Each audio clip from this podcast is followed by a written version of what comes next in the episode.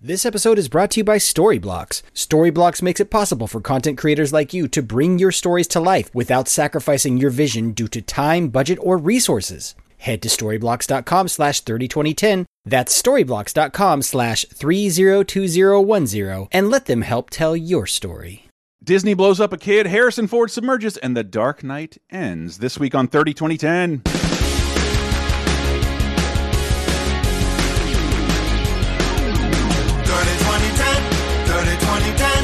decades, every show, sometimes associated videos. 30, 2010, 30, 2010.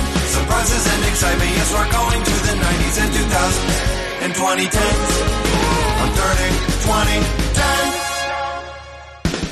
Hello, everyone, and welcome to 30 2010, the Laser Time Network's weekly pop culture time machine, showing you a look at the world 30, 20, and 10 years ago in mostly pop culture. A little bit of news, movies, TV, music, and so very much more. I'm one of your hosts, Chris Antista. JR is mouthing things. I can't tell if he's giving me directions to shut up and just start the show. I was practicing my Bane voice uh, before I give my line. You want to do that now? Sure. And I'm J.R. Rawls, and when you finish editing the Summer of 82 Laser Time episode, then you have my permission to die. Oh, wonderful. It helps if you just cup your hands over your face and then you can talk like this. And talk, uh, do your best, Connery. Cast the entire episode like this. I, I believe Tyler and I photoshopped a Beastie Boys albums in Bane's hands, and we never got tired of like, your punishment must be Paul Revere. And that's for no one. And I'm Diana Goodman, and I'm a week late, but R.I.P. James Caan, man. Yeah, that's a. The only German Jew to be named Italian of the Year twice. I'm going through uh, the both the Offer and the Godfather with my dad, and Mm-hmm. James Caan, unlike a lot of other actors that era, managed to worm his way into classics throughout every decade to the point where like he's part of everyone's favorite Christmas moment and Elf. Like I discovered Wes Anderson with Bottle Rocket. He was the only person I'd ever heard of in that movie. Might have been the only reason people went to see it in the theater. Yeah, Yeah. Jimmy Going Caan. back to freaking Misery, too. Locking down the Oh, 90s right there. For, He's me, so good. Misery is just a fabulous performance. It is so hard to act against one person and an empty room, Mm-hmm. and that's Yeah. that's pretty much all he does in Misery. For ninety five percent of his time, he's Yeah. acting off He one a fake person limp. or an empty room.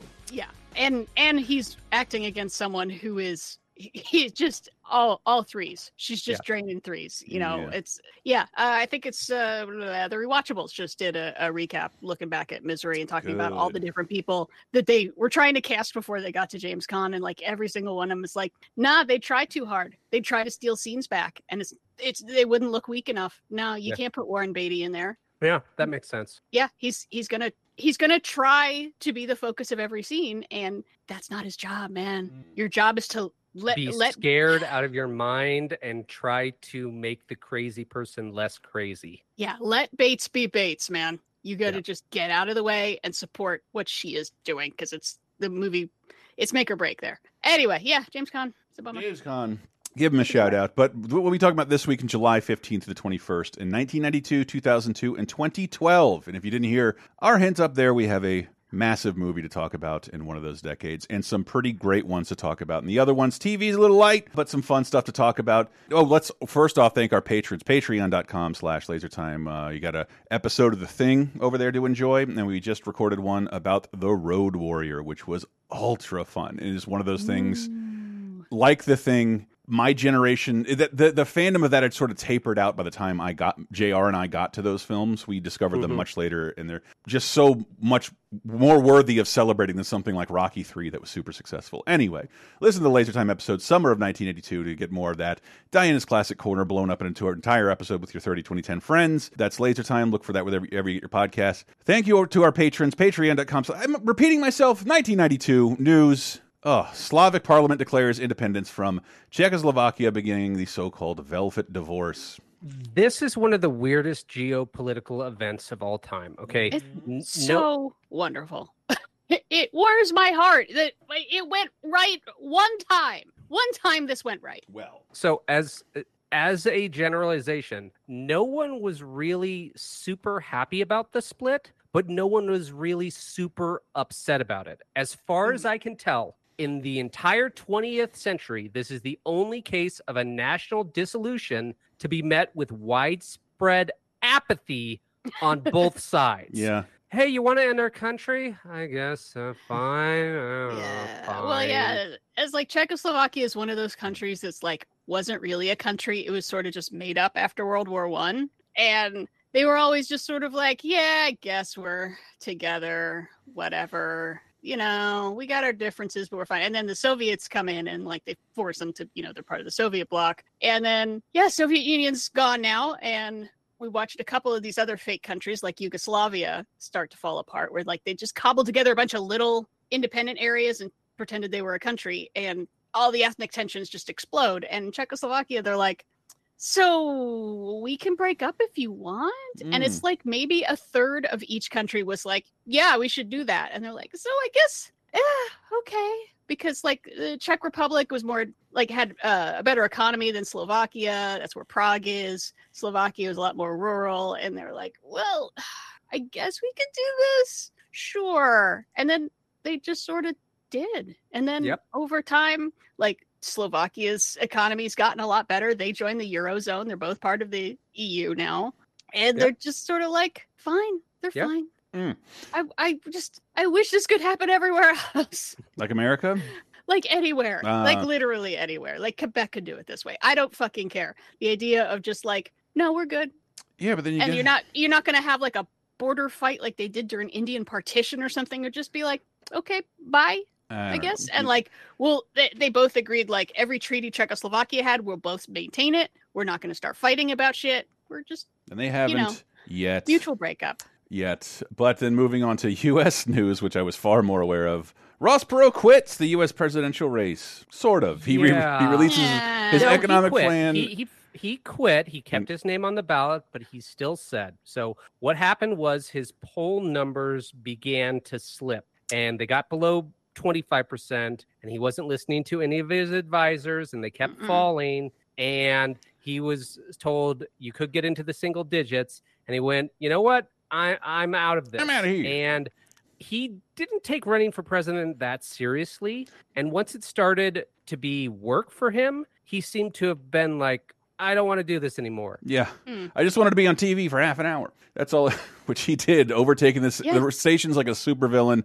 And I, I, if I'm not mistaken, the thing I was reading about it today, Clinton is surging in the po in the polls, and I think Hmm. he realizes, well, I don't, I don't want to hurt the conservative chance for everything because that's what he really wanted. He just couldn't run as a Republican. But you Yeah. know, my mental memory of Ross Perot is of this old, old man Mhm. running for president, and he is 62 in 1992. that I did and not I'm just factor in. comparing him to the 79 year old Biden and 76 year old Trump because I've watched a few old Ross Perot clips. Yeah, He's looking spry yeah. and energetic and all there. And He's he's a not a drinking age of- younger than Joe Biden. not a whole. I guess, yeah. Actually, if Biden was a 17 year old father, he could have been Ross Perot's father. Wow, wow. Yeah. This Time travel involved in that, but yeah, you get what I mean. Yeah. Yeah. It's just so weird that he worked so hard, you know, to get, he's on the ballot in all 50 states by the time he quits. And that's hard to do. You got to get, uh, especially as a third party, you know, you got to get a lot of signatures and stuff. You got to get all the stuff. And then he just quits for three months and then his poll numbers are fine. And so he just sneaks back in at October, right at the end. We'll get What- to that then. What are you doing? Yeah, in the summer, yeah, of, we'll get to it then. in the summer of '92, it was like, well, that was a weird thing that just happened. I guess we'll never hear from him again. And and just your your frame of reference as time as a kid, I myself love to point this out for the first time being the youngest one on the show. It felt like Ross Perot was around for decades. Fucking decades. just just how how much of a silly person, public person he was. Let's move to the movies of 1992, shall we? Starting off with one I had not heard of at all, and there's a good reason for that.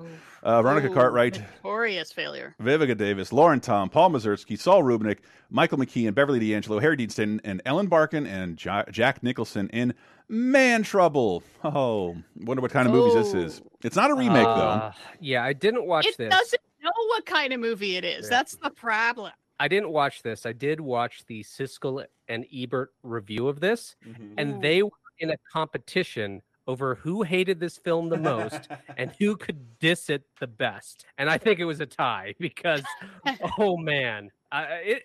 You know, there are times I just genuinely enjoy Schadenfreude Sure. and watching a skilled critic like Roger Ebert or Gene Siskel, Siskel just roast a film, and Yeah. that's what they do with That's that's the only Ebert books I own. I hated this movie. I hated, hated, hated this movie. I hated, hated, hated uh, because it's interesting and it's it's interesting here. I didn't realize, and I've never heard of this, but I didn't realize it was Jack Nicholson basically doing a favor for the people who made like Five Easy Pieces in in uh, Which is a Easy Rider. Right. Yeah. It's the director of Five Easy Pieces, producer of Easy Rider, and I don't think he liked this that much, but was like, yeah, I fucking owe these guys. Like, uh, I was a struggling actor, screenwriter, and these guys kind of helped me get to my big break. So, oh, over 20 years later, he joins in this silly little farcical comedy from written by written and made by a lot of old people who may not have been that connected with what kind of movies people were wanting to watch in 1992. Yeah, well, it's like it's a black comedy. It's also a stalker thriller, and it's also a romantic comedy uh, where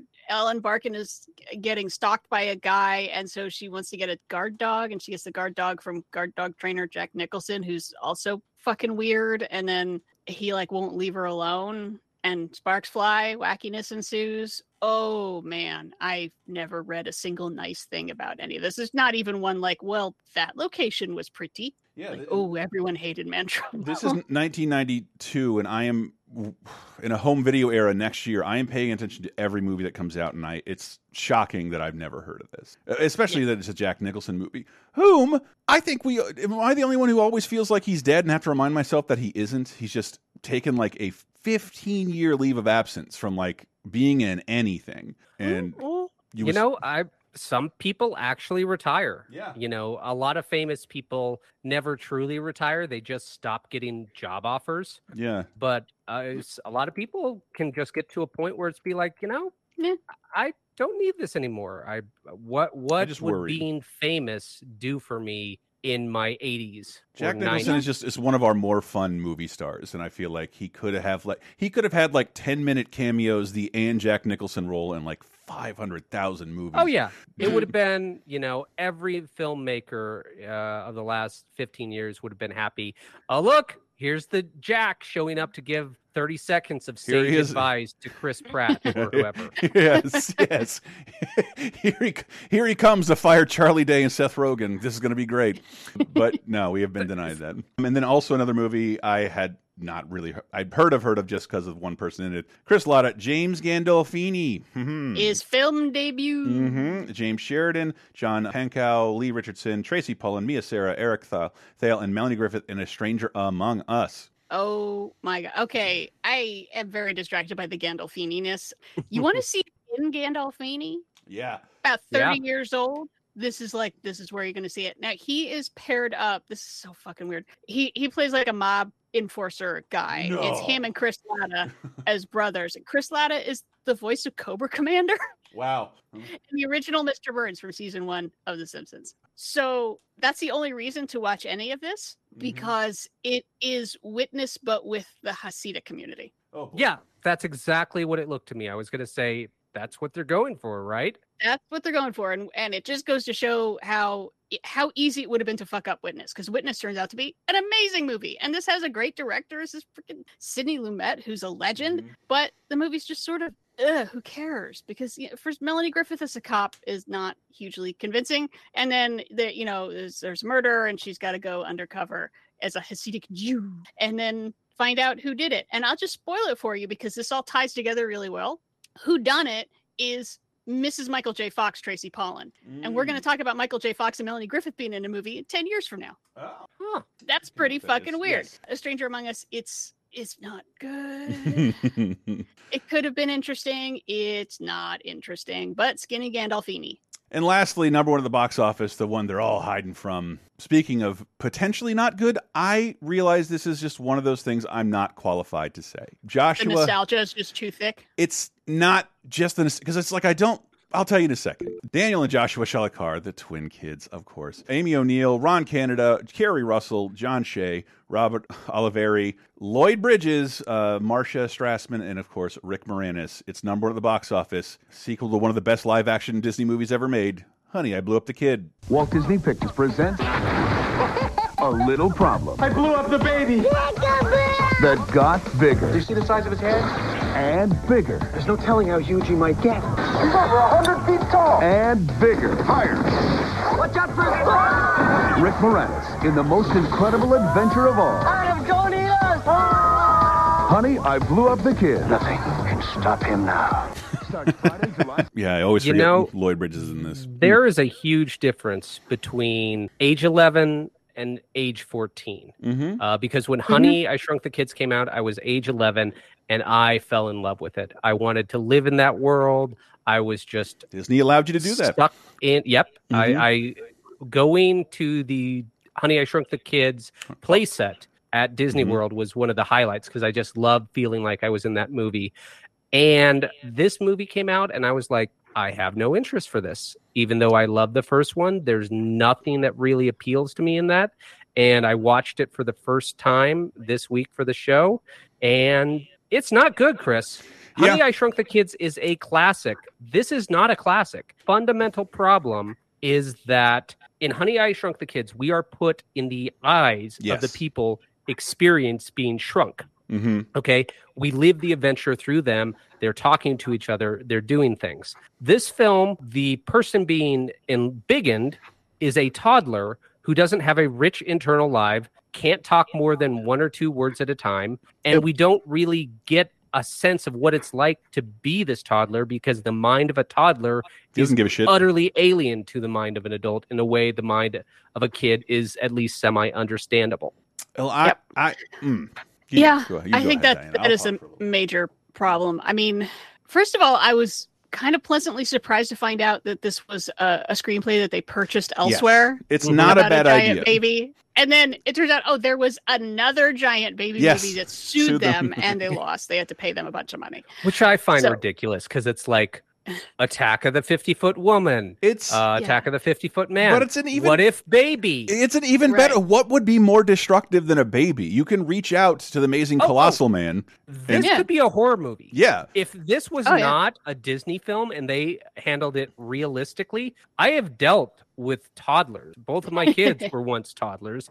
And What? even the first growth spurt, the toddler grows to about the size of uh, the mountain, the guy from Hmm. uh, Game of Thrones. Yeah, And the that's seven eye- feet tall. the idea of my toddler being seven feet tall, I would run screaming from that toddler Okay. because This- I've seen them Yeah. do things that's- as a toddler. That's so funny. Oh that my I god. Found, Are I you found kidding that me? the scariest part. When he's 50 feet tall, I wasn't that scared. But when a seven foot toddler running yeah. around inside your house, oh, fuck. No, I'm locking the doors. I'm walking away. Yeah. if you didn't hear that uh, band bonus time story of me telling going on a date with a woman who's taller than me i'm 6'2 6'3 and she gets blackout drunk and i have Oh, to yeah. stop her from doing things and try and carry and it's like oh my god i can't i've, I've never been able Mhm. to not do this i cannot control this person oh god Yep. i cannot handle this person literally I think figure that make the movie work a little better, but like nothing's gonna beat Honey I Shrunk the Kids because that's just like you're a kid watching that, fulfilling a fantasy you may or may not have had as a kid. little things in a big world is Yeah. always going to be interesting. Being big in the same size world is not as inherently interesting. I mean, even in video games, hmm there's that Mario game that what if Mario becomes big? Kind of boring. And it's boring. yeah, kind of. Yeah. It's just like That's why they don't do it all the okay, uh, time. Oh, you can stomp yeah. through anything. You can't be hit. This is kind of not what games are. Yeah. And and and uh, well, so I don't love this movie, but my vivid memory being this is the first movie ever we were just branching out of being a one TV household, and we got a second VCR. And my mom with the Oh, TV in the parents' room, was just like, can you believe? I don't feel like I'd need a VCR. What? You don't feel like you, the need to play thousands of movies on? All right, mom. Well, so I hooked up the VCR to the other VCR, and in a one-one process, I, w- I started to record every VHS we rented. Yep. And this is the hmm. first one I did that with. So I could watch these movies I had no access to, could never obtain otherwise. I became obsessed with it. I still have, I can't throw away the tape collection because I became obsessed with the calligraphy I draw on the side. and I mean, I- how did my parents let me do that? In order to do this, you had to watch the movie all the way through again to record it. It was not a digital copy paste. It, it had to see what was on screen. So I'm occupying the TV for twice the amount of time a kid normally That's would. why you set it up right before you go to bed. I had to do that, but we only got we had we got two movies uh, every weekend, so I had to I had to find time for the second one. And, and so I so uh, yes, I did watch this over and over. I'm still kind of in the age range to like it. I can't tell if I liked it this time when I watched it on Disney Plus, but what I will say, and I feel like there should be a great foreign word for this. This has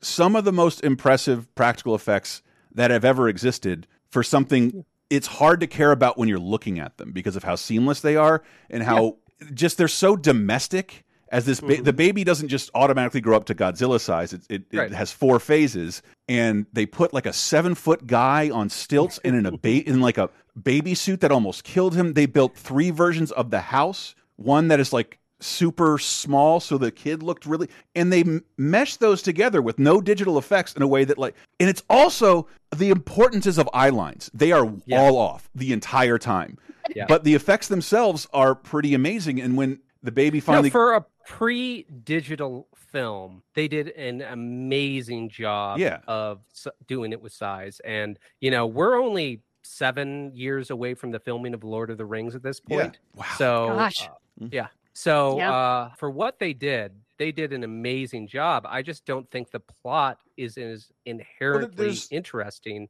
as Honey I Shrunk the Kids. I think they should have done either just we got shrunk again, which I think they do for the third one, which I've also not Yep. seen. Uh, Yeah. or they should exactly have just like experimented and been like something even more crazy, like we got multiplied, or we got Hmm. sent to a Another alternate dimension. dimension, or Hmm. something. Yeah, something. You- I That's a bit far, but yeah, multiplied. Sure. Yeah. I and I never get tired of mentioning this. I, when was the last time I was at Disney World? 2019. No, that's right. I bought a. I got my annual pass for Disney at a great discount, January of 2020. Don't ask me how much I used it after that. Walked into the the most one of the most dated rides in the history of any theme park, and it's got to be whatever that Figment ride is called, Journey into Imagination. Yeah. and it's uh got Eric Idle on the ride, and as you walk in, they have three enormous, like 15 foot portraits. Sci- Disney Science Hall of Fame. Eric Idle from this ride, Robin Williams from Flubber, and Rick Moranis from Honey I. Sh-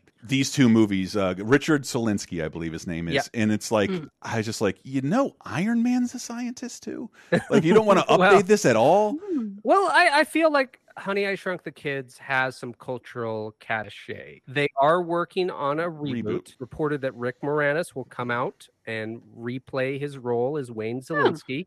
It's just Yeah. going to be called a Shrunk, and yeah, yeah, I'm I'll watch it. It's such a dumb title, but this like the first movie came out like right when we all got our first Nintendo, and so many of us. I think I started it. Mario shrinks, and I got Honey I Shrunk the Kid. We said that with like, God, we're hilarious kids for like two years because of the the resonance of that first film. Thanks to the Roger Rabbit buoy. But I, and I, just one more hats off I wanted to give this movie as, a, as, a, Uh, as a recent viewing. just a comment on the little changes that really stand out to me. The Szalinski's son is just entering puberty Mhm. and he's interested in a girl. Keri And the camera looks at this girl, 15 years old at the time of recording, when they're at a water park in a sexual way that I don't think you'd see in a modern day Disney film. Uh, yeah, they did it a lot in the because they do it in Flight of the Navigator too, where they just they pan up like through, Mhm. on a dame's gams and like Yep. oh that's un- And-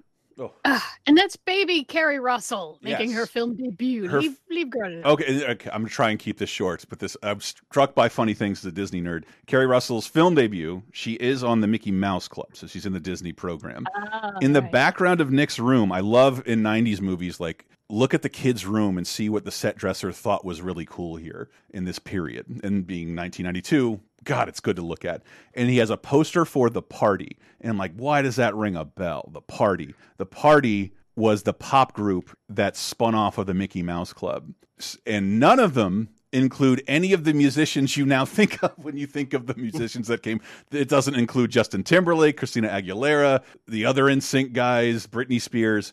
If if you could be executed for a poor choice, whoever assembled, never mind, whoever assembled the party, I think deserves that. And but my only other shout out was because I, I forgot about the ending, even though I really remember the lines uh, "Daddies mean fun, mommies mean business." But the mom in this movie and many other Disney movies, which are normally super cheap and awful and cutthroat, and this clearly like a lot of time and effort was put into it. Huge, big sets, huge, little tiny sets, just immaculate production. First was a huge hit. It was. It was, and but that, that, that's not how Disney operated things. Like if you go back and watch the Love Bug or those Dexter Riley trilogy, there's nothing impressive about those movies. Disney's just making crap as fast as it can, and this is not doesn't feel like that. Even like when you watch the, but there's a behind the scenes on YouTube, of them showing how they got the shots of the the little kid, the regular sized kids get in a car, and the little kid picks it up like it's a toy car and starts zooming it around Las Vegas. And I think we take for granted like they had to like hire hundreds of extras and then throw a camera at 40 miles an hour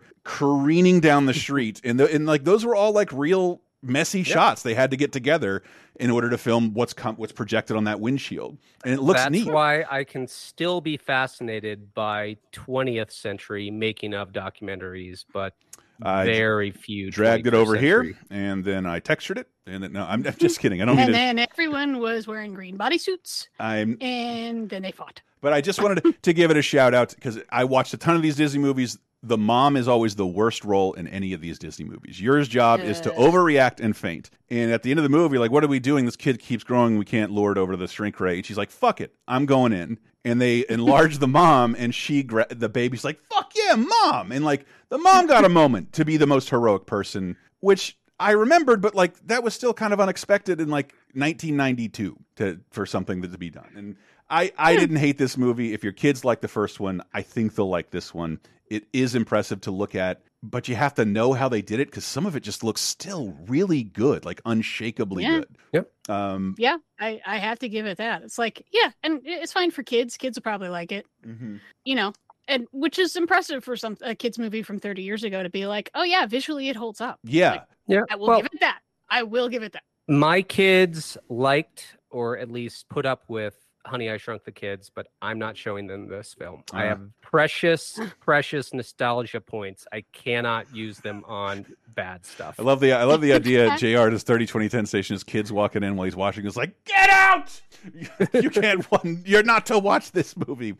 it's Honey, I Blew Up the Kid. God damn it! Which uh, it, it's is also a fun language thing where like there. It's such a bad title, and so many ways to make fun of it and vandalize it on a movie theater poster.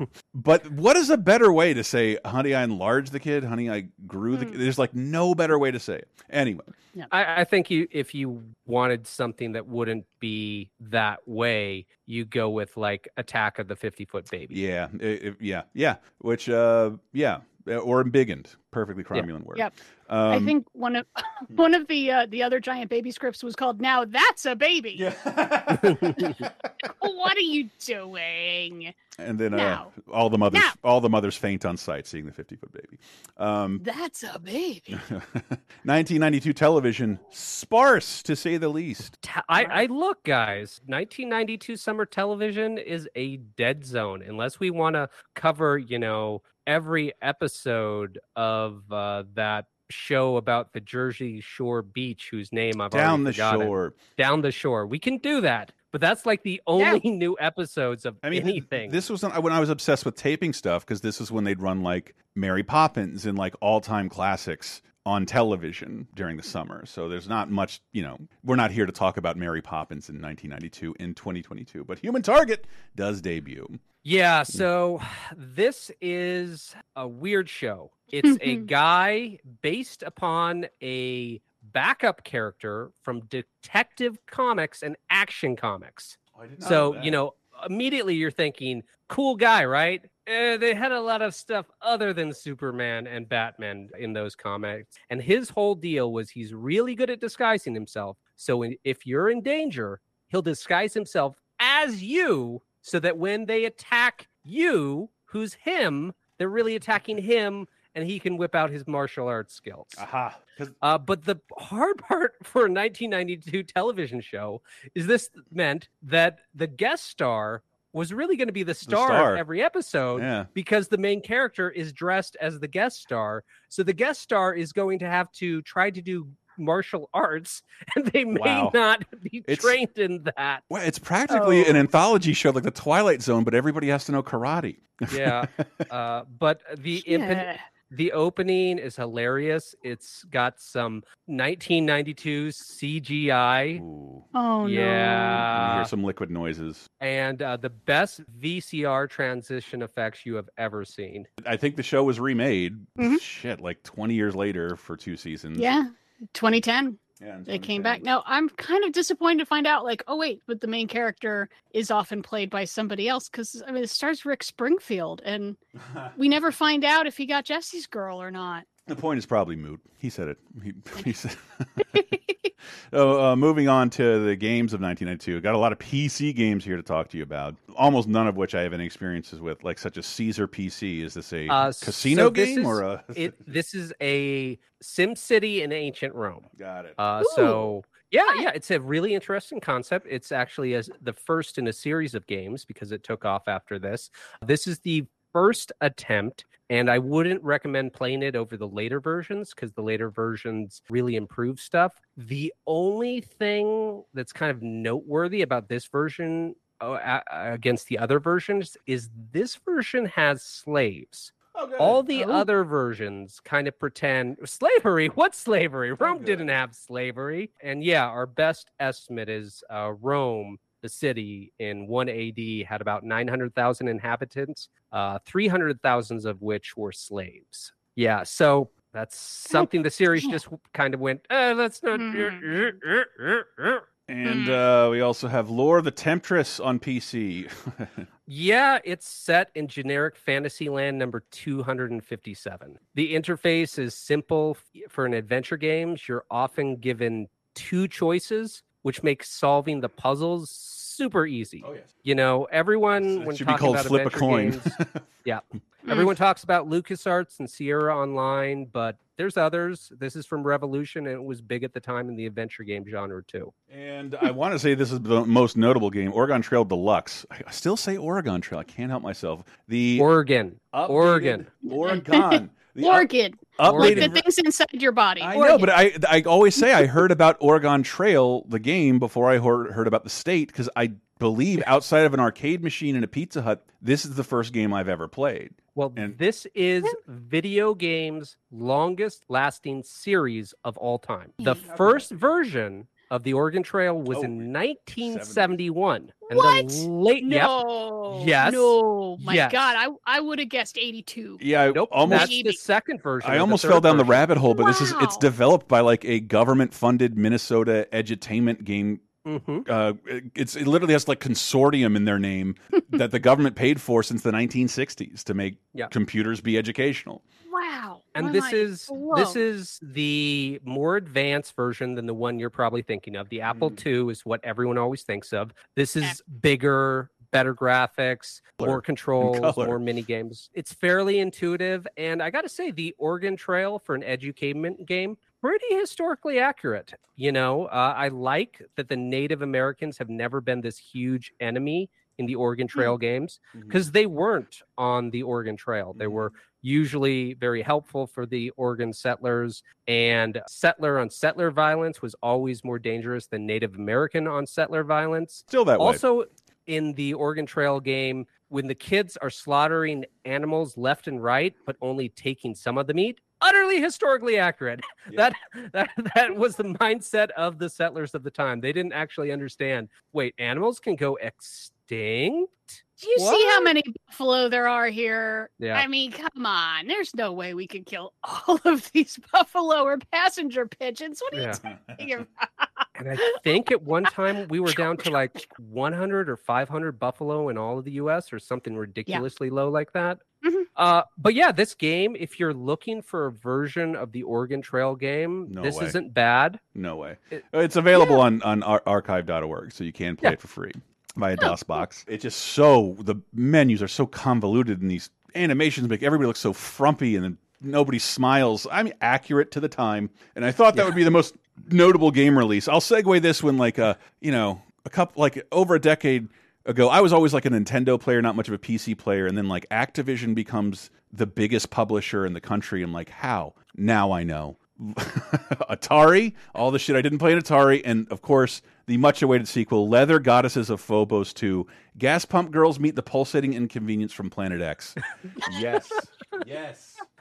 Oh, So- not a pulsating inconvenience. That's very upsetting. The title started off as a joke. In the Infocom Games era, they had all these titles on the whiteboard, and someone kept writing Leather Goddesses of Phobos on it as a joke. And eventually they just went, F it, let's go with it. What it is, it's it's a really cheesy spoof of 1930s pulp fiction, which Ooh. is something that no one today has nostalgia for because you know time has passed but it's like having what i say the comparison in 1992 nostalgia for the 30s pulps is like today having nostalgia for the comics of the 1960s if you do the timeline that matches up and it's this goofiness and the sex in it is kind of ridiculous I mm-hmm. forget the game. There was some game that was like, fine, you want to have a sex mode, go have it. And every time you put a but- button that said sex,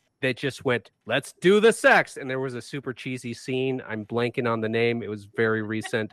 but that's more or less what happens in this game. You have a screw icon. And if you push the screw icon, like half the time, it's like, I thought you'd never ask. And the screen goes dark and then it goes back to the game. And that's it. Oh man. yeah, I'm shocked how much like I, I googled this and like the first thing that comes up is the manual because the manual for the first game is like a 3D comic with like you know a bunch of cheesecake in it, and No. the manuals to these games are popular because they include all this funny information, including there's no warning on the package about the content of the games. It's but it is in the manual. Like this might not be appropriate for depictions of sex, not I- might not be I- appropriate for kids. It, it is a sex game, but it's 1992 yes. VGA graphics sex. Yes. It's and it's it's not anything really. Oh, oh, and then uh, moving into 1992 music, it's one of the more notable weeks in music just because of all the adjacent music news occurring. Uh, Baby Got Back by Sir Mix-a-Lot is number one, but more importantly, we got the second, but uh, even bigger, Lollapalooza starts, which basically, I tried to get tickets to this so fucking Yeah. hard. I mean, not this, I wasn't totally in on this, but my cousin was, and Uh, I, I, no, I was I was 15 and I was ready to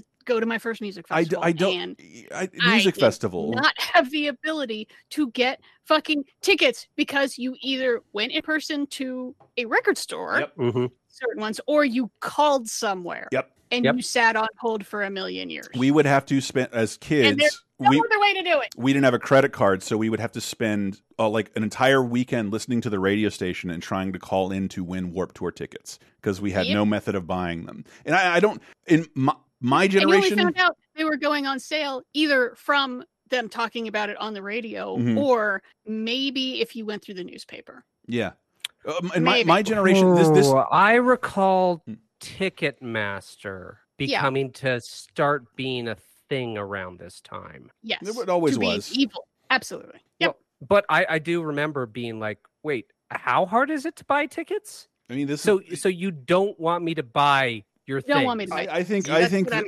my generation, is, our generation, is the last one to have visions of people camping out to buy tickets to concerts. That is just a total Yeah. thing of the past. And uh, but I also I remember Lollapalooza being the thing that at least in my mind kickstarted this the annual music festival like a woodstock every year. And a Hmm. billion of them kicked off. I'm sure they existed beforehand but these were like kind of big and corporate. And like look at this lineup. Look at this lineup. And this would i believe would have cost you at most $50 because there's not like vip seating or anything like that it's it's the second lollapalooza i'm going to go backwards jim rose circus show temple of the dog which i don't know how many times they played live uh, luscious jackson stone temple pilots house of pain cypress hill porno for pyros tool rage against the machine That's the side stage. yeah yeah That's not the main stage. they're not they're not Ah, huge yet. Lush, then on the main stage, Lush, Pearl Jam, the Jesus and Mary Chain, Soundgarden, Ice Cube, Ministry, and the Red Hot Chili Peppers. Twenty-six dollars and twenty-five cents. Cheaper than I That is the Oh. ticket I am looking at right now for Cheaper Lollapalooza remember. Right. '92. And we've established 92 to 2012. It's about double. Double. So yeah, so it's yeah, 50 bucks. Fifty bucks. 50 bucks. bucks current. Wow. 50 bucks. Yeah, fifty bucks current. Um, and then uh, also in music news, Whitney Houston marries Bobby Brown, um, and they stay together for a while. That's a good long time. Yeah, Yeah. in music terms. Uh, and in, in American not, marriage not terms. a healthy, not a healthy relationship from day fucking one. No, Oh, this is sad. It's sad. no. I think I think I don't know. Don't people usually speculate like if Whitney had married like anybody else, she might still be alive? Because Mm, Bobby Brown was Yeah. already behaving pretty badly at this point, and she Yeah. wasn't. And uh, anyway, I I'm not one to it was speculate. very shocking at the time. It really was like yeah, this princess is marrying Yes. this this dirty fellow over here. Like he's about to come out with an album where the lead single is called "Humping Around." ain't nobody humping around. So He said he said nobody was doing Yeah. it. Got to give it context. Uh, Other- sorry, real Hmm. quick. Just a four-day platinum ticket to Lollapalooza last year, Mm. four thousand two hundred Jesus. Christ. Jesus and Christ. that's and that's just in Chicago. That's not a touring show or anything with the. Oh man. I always I always wonder if I wanted to go to this. There's there are just there's a few concerts that I tried to go to so bad that it it really burns me to this day. I didn't get to see in Lollapalooza '92, All right, th- this is off topic. right up but- there with the Achtung Baby tour and um oh it was uh, Guns N' Roses, Metallica, and I think it was NWA Faith No More. did a show all together. Mm. No, that I really wanted to see just because I kind of wanted to see the crowd and Yeah. maybe get stabbed. But uh, So- so I've asked- Metallica together. I've asked this of friends in the past. Uh-huh. What concert in history, so you can travel back in time, would you Hmm. most like to see? Hmm. Oh, I I'll, I'll I tell you mine to just to be- start out. okay. I would like to see Johnny Cash at Folsom Prison. Ooh, good. That's a good one. Hmm. In person, um, The Last Waltz. Okay. I'll That's say an amazing concert film. To be there in person would have been pretty fucking incredible. I'll say those two because I literally have never ever in my life. Every time I go see a music show now, I'm like, this is fun, right? This is going to end soon. I hope there's only one encore. I'm just, I, I'm That's too old to care about this. I, Uh, ima- imagine being front row at Monterey Pop when Hendrix starts lighting his guitar on fire after humping it and breaking it but and I going saw crazy. it. I, But being in the front row, I know, I know. I'm being, I'm, I'm cheapening it. like, what is he doing? Oh my God, we're gonna die! And I just want to say here and now, I think Perry Farrell is a name I know in music, despite knowing very little of his music. And I think he he had to have made more money on Lollapalooza than he did off of Porno for Pyros, at least, if not all of the Jane's Addictions releases. Anyway, all new releases are also out this week in terms of albums. Dirty by Sonic Youth is out this week. House of Pain's self-titled debut, and uh, Shorty the Pimp by Too Shorts. All great ones. Uh, so let's close out with Jump Around by House of Pain, but stay right there. We got so much fun stuff to talk about in 2002. Funky, in a trunk, and I got more rhymes than there's cops at a Dunkin' Donut shop. Sure enough, I got props from the kids on the hill with my mom and my pops. I came to get down, I came to get down. So get out your seat and jump around,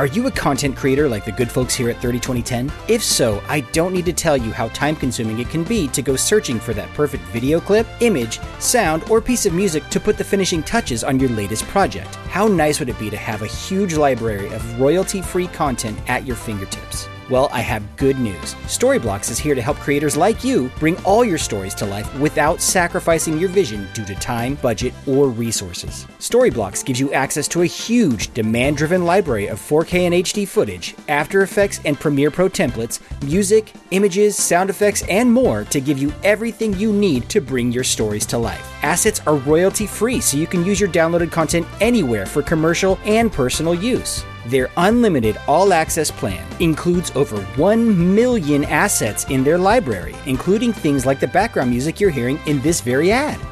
Whether you're a seasoned content creator or someone just dabbling with your first YouTube or Twitch channel, Storyblocks offers a selection of flexible subscriptions that fit every budget and scale to give you all the content and tools you need to focus on what's most important creating.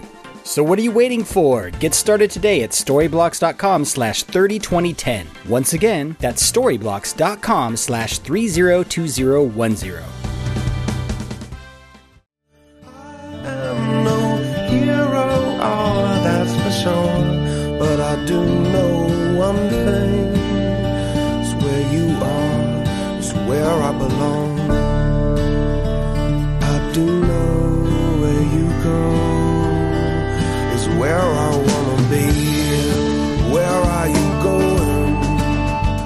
Coming in at 2002 with Where Are You Going by the Dave Matthews Band. Dave Matthews Band, a band I too bored with to talk shit about.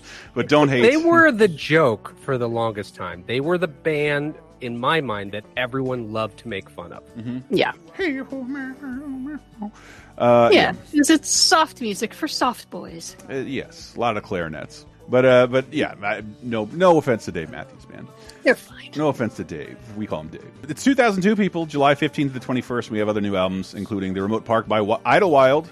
We got Busted Stuff by Dave Matthews Band, as we sort of hinted at. Daybreaker by Beth Orton. Dreamland by. Ro- what? I said, yay, I Oh, like okay. Dreamland by Robert Plant, highly evolved. The debut of the of Vines, the Vines. Uh, I miss my friend by uh, Darryl Worley and Yoshimi Battles of Pink Robots by the Flaming Lips. That album I did have. Hot in Here by Nelly is still number one. Welcome to 2002, and oh, I love all this stuff. As a little bit of news, telecom giant WorldCom files for Chapter 11 bankruptcy, the, uh, the then largest such filing in the United States, United States history.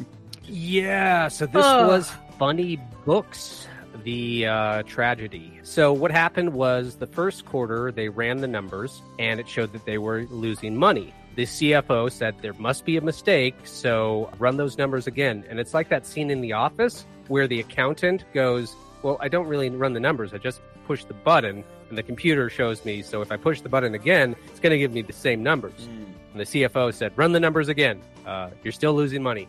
That's a mistake. Here's a piece of paper. Write the number that you think we make. And the second quarter, still showing a loss. So they did it again. And then the third quarter, the same thing happened. And it was just write what, how much money you think we are making. Yeah. The technical legal name for this is fraud. Mm. Yeah. They just started putting shit on the books that they just kind of made up. And then because they wanted to keep their stock price up, because this WorldCom had just bought MCI a little bit before. And yeah, they just started making shit up to prop up the stock price, which was already tanking. So what's even the point? And they made something like $11 billion of fake money. Yeah, yeah. And they were doing the weirdest stuff. Like they were leasing stuff that was losing money. And they decided to register that as future profits because someday those leases were going to pay off. Yeah, that's And they decided up. the, the assets they paid today in full for were just going to be booked over the next 15 years. So it wasn't the full price this year. It was one fifteenth of the full price this year. It's, Yeah. it's, it's such a, s- Yeah. a strange. it's so fucking dumb. But someone finally went to jail. oh, really? this, the CEO actually went to prison for this. And then he got out because he was dying, and then he died right after. But he, Oh, I he actually did a couple of years worth of fucking time. Playing tennis, one of those nice Yeah. prisons. Uh, probably. but between this and Enron, we got some good laws out of it about how you can't make up shit on your books, dummy. I, I, I, I'm finding this fascinating and transi transitioning into the next thing. I Mm. thought we had we had certain monopoly laws in place that the telecom giants couldn't immediately swallow every aspect of a budding internet during this era. Instead, they and wait. that was actually telecom's problem. Yeah. They said, We're growing, we're growing, we want to grow more. And we said, No, you can't do that. Mhm. And that like they were like, But our whole business model is growing and buying new things. And now we can't grow anymore. Fraud time. Yeah. Instead, AT and T played the waiting game, and then bought up all the as as the new internet uh, mobile companies slowly merged together. But and I believe Verizon owns all of whatever WorldCom Yeah. was. WorldCom And- MCI. And uh, I'm just transitioning to that just because right now, in a separate news story, eBay is having a giant problem with cam tapes of movies in movie theaters. And it has to like has to it is has to pledge that it's no no no no need to regulate. We will ban all these accounts personally. But they also announced their acquisition of PayPal and we talked about that movie. I think The Middleman a while ago, but like. Paying for things on the internet was not a thing that happened anywhere close to instantaneously, and I have to my my first purchase was an eBay purchase via PayPal. I think even before Amazon and I and I've always thought of them as, as the same company, but no, it was just a strange marriage. They eventually bought PayPal. I don't think they can. They still own PayPal, but you can still use PayPal to pay for things on eBay. But uh, that's a huge deal. the smartest thing eBay ever fucking Yeah. did. Secure, secure By payments. far. Yeah, you can do one click payment. hmm I don't have to put in a credit card and wonder about this. I don't have to send a check, which is how I think I bought my first thing on on the internet.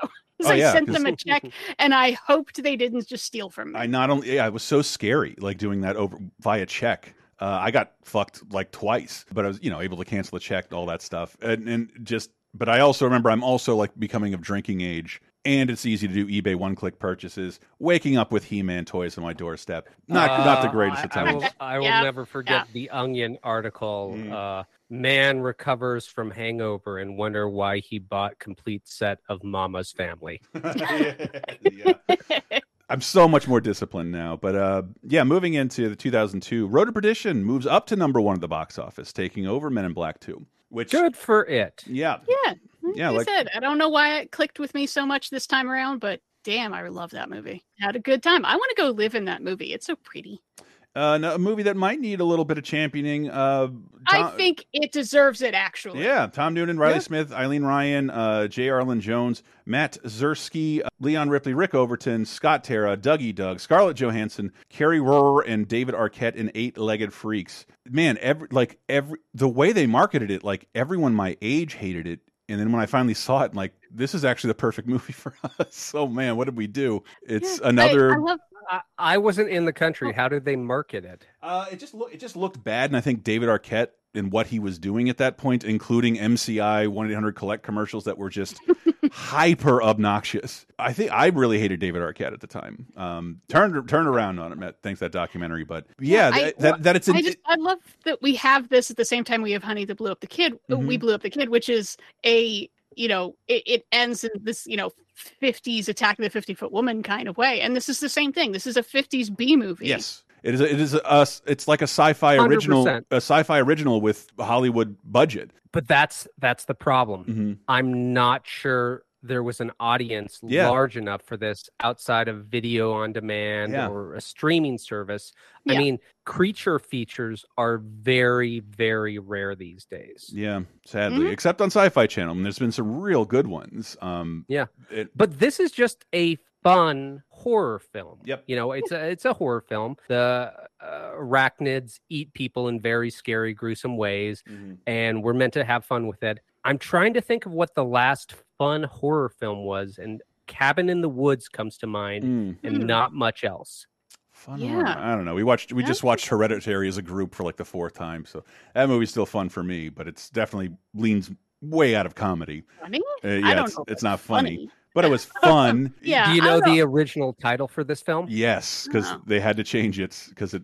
Why would you call it this? Yeah. The original title was Arac Attack. Yes. And then they realized in other Uh. countries that minor nuance in pronunciation is not going to exist. Even in In- America. I even in America, the, uh, Yeah. a minor difference would be uh, noticeable in 2002. But I watched this in 2002. It was exactly what I wanted. I wanted a Yeah. dumb, fun movie. It delivered on all fronts. I enjoyed it. But it was while watching this movie that I came to a realization that I've kept in mind for the last 20 years, although it's never come into play. Mm. I realized that if I am ever in any supernatural or sci fi situation and I have to call the police, I am 100% lying. I'm not telling the police it's Martians. I'm not telling the police it's alien lizard people. If I need help, I'm going to say, police, uh, a biker gang or Antifa is attacking our town. We need Communism. help. Police. Yeah, uh, Black got people are having a barbecue without a permit, and they show up and it's aliens. Yep. I, I am going to lie my ass off to get the police or the National Guard or whoever I can get help. I am not going to admit to any sci-fi event if it ever happens to me in real life. Never, That's- never, never. That's a good plan. Yeah, no, the trades there's a big radioactive spill and a bunch of spiders got in it, and now they're sneaking up and eating people, and they're in a cave Yeah. that I own. Uh, Yeah, no. What would I say? So I don't want to make the Tremors Uh, comparison Biker again. Gang. I'm telling you, just Biker gang. Yeah, you're right. biker They're- gang. I, I, I think they're I think they're on crystal meth. They're acting really crazy. Uh, I shot one guy. He kept coming, and uh, Yeah. you need lots of firepower because these guys are really dangerous. And they're speaking Arabic. yes. Yeah. They keep talking about Sharia law and have all these AOC shirts. Yep. They said they're going to force critical race theory on children. Please help me. Oh my God. Oh, it's cop kryptonite. They love that shit. Just as as we sort of love eight legged freaks. I don't want to invoke Tremors Yeah, again, but it's like a it's recommend for me, honestly. it's a B movie that knows what it is and is having the most fun with it, and it's way better than Arachnophobia, which is somehow getting a reboot or remake. Oh, really? Mhm. Also, I I have to shout out the the cover on this, the Mhm. poster. It's kind I think people saw it and they're like, "Look at this trash," and didn't realize that it is intentionally a stupid, terrible Yeah, poster. It's, it's, I because mean, it's just a giant spider in the background, and in the foreground is just a big dumb David Arquette head going, "Ah!" And it's still it's still the cover image. I'm surprised they don't move 18 year old Scarlett Johansson to the front of the new covers because Mm, she's in this film and she's doing a perfectly fine performance. Yeah. I mean, she's 18, she's acting like a teenager.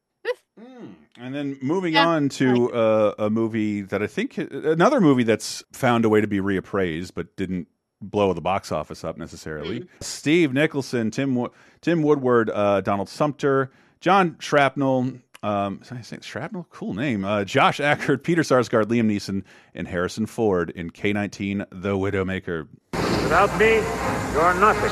One captain, Without you, I am nothing. one mission. Captain, they fired a torpedo! Report! We've got a leak! We could have an explosion. We can't fix it. Nuclear war. One man's courage is the only hope we have. The mission's over. I'll tell you when the mission is over. Harrison Ford, We will not fail. Liam Neeson, Where's the boat? K-19, rated PG-13. K-19, The Widowmaker. Yeah. So yeah, big old disappointment at the time, and I have to admit I was also kind of disappointed because it is directed by Kathryn Bigelow, who's one of my favorite filmmakers. She's And the never- chick what makes dude movies. That never get tired. Has been quietly making great dude movies her, in her entire career. Vampires, right. surfers, just uh, all all Yeah, great dude uh, movies. Point Break to the Hurt Locker, baby. Mhm. And this one, it, the direction's great. I mean, she's she's obviously learned from previous sub movies of how go crazy with the steady cam and make you feel really trapped in the small space. But it moves so slowly. Yeah. It takes an hour to get to the nuclear accident that is really the point of the movie. The rest of the time, it- like there is kind of an underlying theme of like unquestioning belief in communism. You oh, the Soviet Navy loves us so much they wouldn't send us defective parts. You must be wrong. And just being a true believer in how that fucks everything up. But it takes so long to get where it's going because this is about it's based on a true story. This is the first Russian nuclear submarine that a part immediately broke and they uh almost melted down inside the submarine, which would have set off the nuclear warheads inside as well, and um, would have started World War Three. Yeah. It's and uh, and it's 1961, which is a really kind of tense time with the Americans and the Soviets. And yeah, so uh, Harrison Ford is the the captain who is really. I'm surprised as Harrison Ford took this part because he is just a dick the whole Yeah, time. Yeah, it's a rare ultra villain role. Not like the the What Lies Beneath, where it's revealed at the end he's the bad guy. He's the bad guy the whole time. He rarely does that. Yeah, he is incredible hard ass the whole time. Let me ask you, what is the emotional heart of this film? Whose Uh, story is this film? Is it Harrison Ford? Is it Liam Neeson's? It's kind of Liam Neeson's, But it's not very much. been demoted. Yeah, And that's the problem I have with this film is that it's not a great film.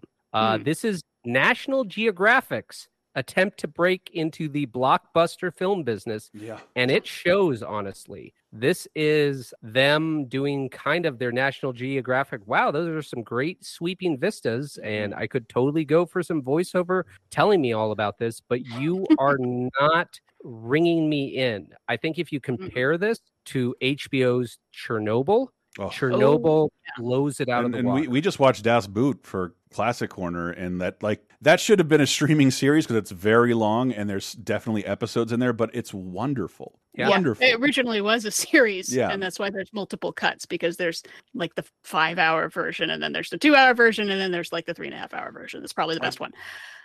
Yeah, this was.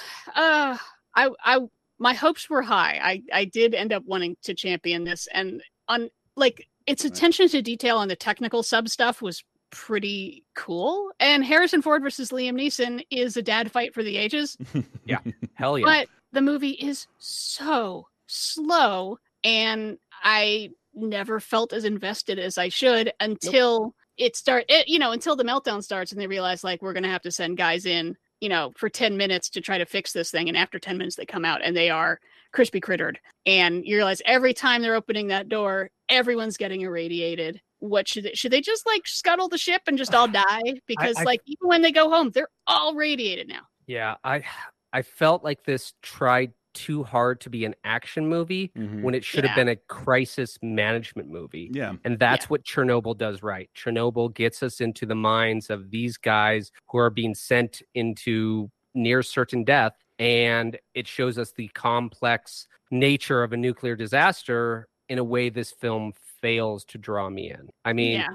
it, it does capture some real uh, history well. Russia was always just a barely developed country with a huge population competing against the most technologically advanced country on the planet. In the Cold War, the saying to slag on the Soviet Union was the Soviet Union is Burkina Faso with rockets. I Um, get that. Oh God, what?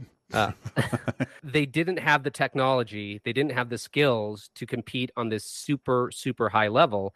And it really shows on this. They are giving their best to make the best nuclear vessel they can. And this wasn't this uh, submarine's only problem. Okay. No. uh, this this after the huge horrible events of this film here are some other problems uh, that this Oh, uh, oh, before you even get to those, Okay. before it even took to sea, 10 people had died in its- construction yep through a series of fuck ups. Yep. Yeah. After the events of this film, it has a collision with the USS Gato. Then in February of 1972, it has the first fire of 72. Then in November of Dude, what- 1972, another fire breaks out. Oh, fuck. And then in November of 78, another fire breaks out. And then in August of 82, an electrical short happens, which kills a sailor. And then uh, finally, in April of 1990, it is decommissioned. It took that. It's like the Ezra Miller of submarines. Yeah.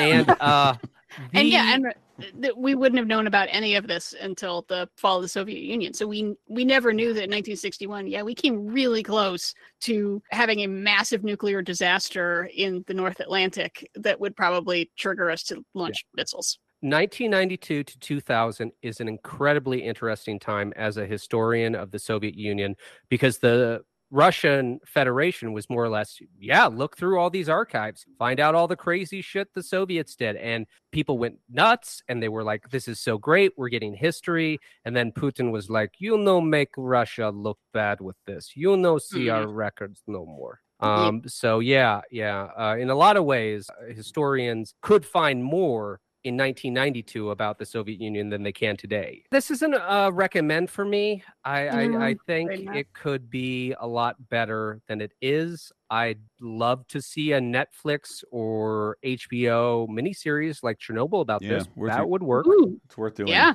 God, I love absolutely. Uh, yeah, and I'm just glad Jr. pointed out. If you ever wondered why there's a National Geographic tab in your Disney Plus, this is this is one of the ventures that started out. Why? It's just one of the things they acquired in the Fox uh, takeover. Blah blah blah. K19, The Widowmaker, not even close to number one at the box office. Pretty significant. Uh, what in this cost a hundred million dollars? It's just salaries. CGI, baby. Oof. Uh, Wait, what in the Widowmaker? Or in Widowmaker. The next? Oh, oh, uh, another thing. Oh, the the spec, Widowmaker, the Widowmaker as a nickname is completely made up for this film. Do you know the real nickname of this submarine? No. The Soviet sailors referred to it as K 19 Hiroshima. Wow. that bodes well. If it blew up, it would have been uh, a bigger explosion than Hiroshima. Yeah. Um, man, and I Yeah. I cannot believe I was able to spout all this shit about an underwhelming sequel like Honey I Blew Up the Kid, and I'm maybe have four sentences to say on this movie I couldn't even get through. Look at this cast though, huh? Maria Bamford, Amelia Marsh, Brad Garrett, uh, Jim Doughan. Marc John Jefferies, Ashley Hoelck, Anna and Ashley Hoelck, Steve Zahn, James Woods, Jonathan Lipnicki, Geena Davis, Hugh Laurie, Nathan Lane, Melanie Griffith, and the voice of Michael J. Fox. It's Stuart Little too. This summer, who's the biggest name in action? I got it, I got it! Is that a trick question? When the stakes are this big, I have to help her. the hero has got to be. Party's over. Fur face. This little. That feels like enough adventure for one day. Stuart Little 2. This is now officially a litter box. Rated PG. In theaters July 19th. Stuart Little too. Why should we have to? I have a lot of opinions on Honey That Blew Up the Kid because I was the right age group to see it. Mhm. I didn't care at all about Stuart Little, despite I think I read the book, and allegedly this one is a little more accurate to the book. Yeah, this Uh, one's much closer to just being an adaptation of the book. Does Stuart Little ever ride a motorcycle? Yeah. No. he flies a little plane Okay. and he's got I- a little car. I, I definitely remember a. It's not Mouse and the Motorcycle. Okay, that was my question. It's Okay. not Mouse I Hunt read either, that. despite Nathan I've, Lane. I've never read Stuart Little. Then no connection to it at all. So yeah, I mean Stuart is he's just he's a mouse, but he's a person. Like Yeah. I guess he has a birth defect of some kind that makes him a mouse. That's basically what what his background is. And Yeah. and Me- this mediocre one- Paddington. yeah, he's tiny Paddington. And this one's about how uh like he meets this bird that's injured, voiced by Melanie Griffith, and you know, like, oh, can we we should take care of her. We're friends now. And it turns out like she's actually working for evil James Woods, who's a falcon, who, and they steal stuff. And James Woods then, can't you know, play evil. It's impossible. He's too likable. know, he's America's sweetheart. Mm-hmm. You know, shenanigans, animals, sass talking. It's fine. You know, I, I my expectations were kind of low Uh, for Stuart Little. It, it's very, it's cute. It's heartwarming. They're they're very gentle, friendly children's movies. Extremely unthreatening. Mm. And yeah, this one was like, yeah, it's fine. Performs performs decently. Again, costs an incredible amount of money for what's on screen, in my opinion. Yeah, it does, doesn't is not a blockbuster. It- it Yeah. probably just made its money money back, and then the next sequel goes direct to DVD. Yes. you know, and which that's is a shame. Yeah, these are very light, charming movies. They're fine for kids. They're not. You're not going to feel insulted by them, Mm. which is the, that's pretty much my standard for can I watch a kids movie? Is if I am actively angry at it and it, I feel like I'm being insulted. Yeah. No, not even for kids. I won't show that to kids. This is fine, pleasant, charming, cute, fun. He flies a little airplane, so you know we got some that uh, little people in a big world thing going on. Yeah, well, he yells like Marty McFly. Ah, Doc, I'm tiny. Uh, Stuart Little too. You may have seen it. 2002 television. Boy, did I have even less of knowledge of, of any of this because uh, was not watching TV this summer and did not. And must have missed out on 30 Seconds to Fame, picking up on the brand new f- uh, g- genre of televised talent shows. But yeah, American Idol Yeah. just started. Yeah, uh, but it was in the air. You know, no one knew American Idol was going to be a hit until it was. I mean, Mhm. not even the people making it knew it was going to be a hit. So people were throwing everything at the wall to see what quickly. it stuck. And that's how This that's how fast stick. that's how fast reality shows were able to copy one another and like it, it's bizarre. American Idol remained popular because like anybody could rip off the idea at any time, and it just never worked that well. Nope. 30 Seconds to Fame, you had 24 different talent acts, all of which can last no more than 30 seconds. So you had contortionism, juggling, magic tricks, stand up comedy, beatboxing, singing, and dancing acts. Now, I cannot imagine the stand up comedy routine Oh, that boy. lasts 30 seconds. I Mm. mean, I don't I don't understand how you connect with your audience. Hey folks, how of you doing? This Reagan guy's crazy. That's my time. I'm out of here. Um, Thirty seconds. It's it's it seems like it, it's trying to give you the digestibility of looking at TikTok, but Yeah. you but you basically get to look at it for an entire hour and enjoy only 20 things, which is why TikTok is so much better than whatever this format was trying to be. Show me the whole thing, make me sit through this performance that I like instead of all these performances I don't. Not everybody's going to be here for everything. So, yeah, 30 it doesn't last long. 16 episodes, but it It, it, doesn't mean it doesn't get exported overseas. Uh, several different versions. So, Thirty Seconds to Fame exists in Brazil and Argentina and Indonesia, South Africa. Moving on to a show I've never heard of. What happened to Robot Jones? Uh yeah, you know, this is one of Cartoon Network's forgotten shows. People Mm-hmm. talk about Johnny Bravo, Powerpuff Girls, Dexter's Laboratory, and they never ever ever talk about this show. Mm-hmm. It's a robot that attends school, learning about things, becoming a better person. In some ways it kind of reminds me of Charlie Brown. Mm-hmm. You know, the plot of Peanuts are rather minor. It's how the characters' internal lives matter. And that's kind of what Robot Jones is. It's uh, showing the humanity. Interesting fact this is the last Cartoon Network show produced on animation cels. Wow. From here on out, Wow. it's all computers, folks. Dang. As an animation I cel, like he's he's voiced by a text to speech from Microsoft Word 98. Yeah. That's fun. of But this. yeah, he's got a robot voice.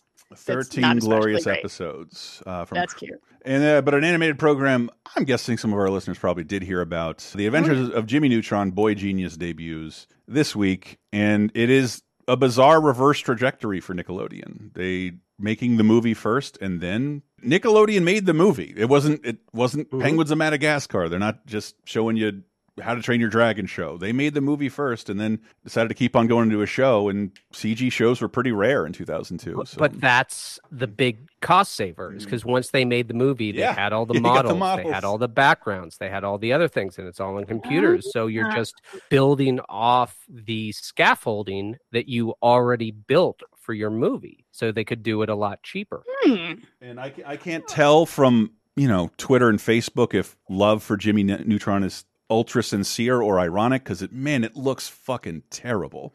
Well, it's 2002 television CGI. Yes, it's god awful. But you know, the character himself is just what if Bart Simpson was Albert Einstein? There you go. You know? And and it, but just like the longevity in them, I can't. It just one of those things that makes me feel so old. I was too old to watch this show, yet I'm still living through its renaissance. And so, and, and then I look like, oh yeah, this had a ride at Universal Studios that was replaced by Minions. 11 years ago. What the fuck? The and Minions is still new to me. Oh my god. Jimmy Neutron's Nicktoon Blast. Yeah, there was a Nicktoons ride that I think I did go on, and it's like SpongeBob, got it, Rugrats, all good, and then it goes to Jimmy Neutron World. I'm like, really? This he's a he's the bronze medalist of of this Nickelodeon trio. Like I find that bizarre. I'm kind of surprised this only went four years. I feel like this ran for quite a long time, but I mean, I'm sure they just they had four years of new episodes and then they just reran them. I think for like another. and also eight. like like Pete and Pete, it's confusing because it it had unique interstitials that aired sometime Mm-hmm. before and after that. But yeah, and I think in- right around the time the- the show gets canceled, you're getting all these Nickelodeon channels where you can rewatch old stuff instead of it disappearing forever. So kids probably had a little more time with it. Toon Disney, I believe it's called. And then moving so briefly into games, I keep wanting which one of these is the last one of NCAA football 2003 comes out on PS2. I cannot see any NCAA game without thinking of that South Park episode, Mm. which is all about how EA Sports is just kind of screwing over Yeah. college players. Yeah, we You we, know, we, we talked about it on a couple of our podcasts because TL and, and Matt are in more. Apparently, the game of college football is uh, n- in and out of video games is a little more exciting and faster paced than football, from what I've heard. I don't know. It's all boring to me. But yeah, a player who hadn't played in 25 years loaded up the game and saw himself there and like, hmm, not even no check and no permission. Let's look into this. And Yep. the idea that the NCAA could argue like, uh, we couldn't afford to hold football if we paid our players, and like, I live in a college football town. Everything is built off of that stadium, including like the fucking film school. Like everything is all about this stadium, and which you ask the government for money for, by the way. You don't pay for out of tuition. What the fuck are you mm-hmm. talking about? Why should you have in perpetuity license to these students forever? Bullshit. And I, I apparently they settled on something, so it's it's coming back. But it, I'm trying to mm. remember what year the N- uh, people, the N- people, the players finally push back on the NCAA as they should have. Uh, Good for them. The last EA NCAA football was uh, 2014. Oh God, okay, so I'm Well, the, oh, 14, the one that comes out in 2013. yeah, I'm uh, yeah. 11 years off of talking about it, so save up for that. Uh, let's take us out of uh, 2002 with "Do You Realize" by the Flaming Lips. Uh, this song was kind of everywhere, maybe not radio, but I heard it in commercials aplenty. But yeah, take us out, Flaming Lips. But hey, when we get back, got to talk Batman. that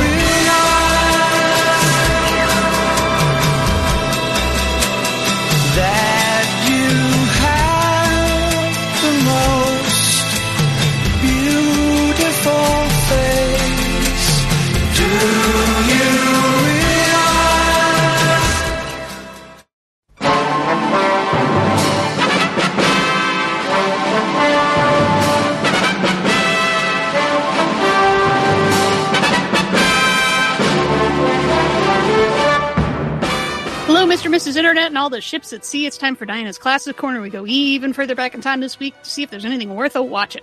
And for the week of July 15th through 21st, we got uh, two out of 1982 again and an undisputed classic in case you're getting sick of movies from 1982. So, starting from 1982, 40 years ago this week, we have Pink Floyd's The Wall came out. I I've never truly been super into The Wall, uh, directed by Alan Parker with a bunch of animation uh, by Gerald Scarfe.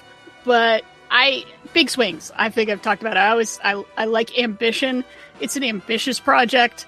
I think part of it's just I'm not a huge Pink Floyd fan, but I like them well enough, and I appreciate any group that turns their albums into a bizarre concept film. Okay, cool. So yeah, if you've never uh, gotten high and tried watching Pink Floyd's The Wall, you totally should. I mean, why not? Especially, I don't know if you have shag carpet around that you can lie on while you do so, but I feel like that's a. I feel like that's part of it. Thank you for laughing, Jr.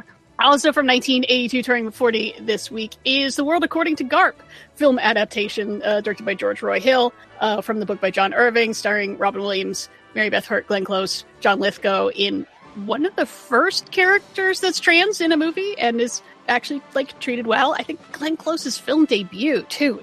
Good lord, feels like she's been around forever, but no, just 40 years. And it's I've heard people say obviously that they like the book better. Sure, that's usually the truth, but this is a strange movie. It is a weird, strange movie that has just a lot of odd ideas in it, just flying all over the place, you know, because it's about this guy who was, mo- his mom is a, a nurse who impregnated herself off of a dying World War II soldier who couldn't really consent.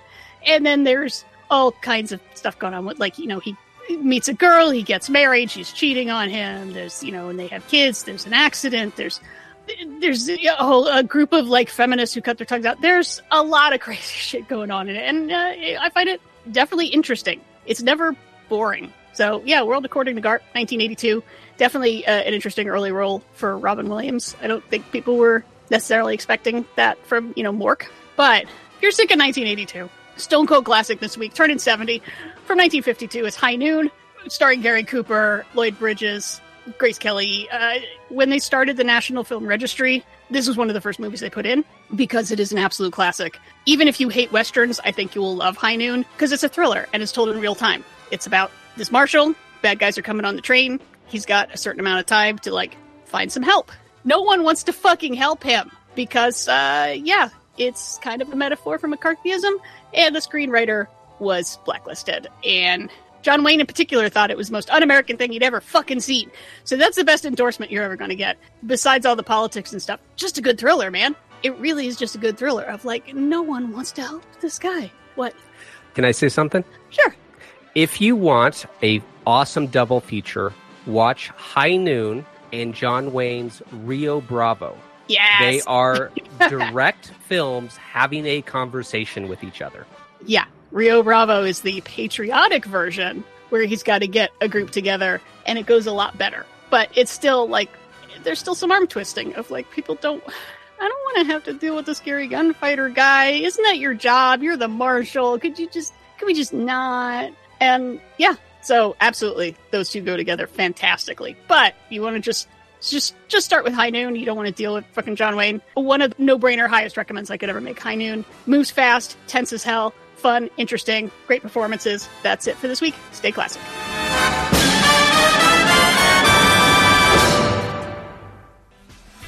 for the sky. Keep your eye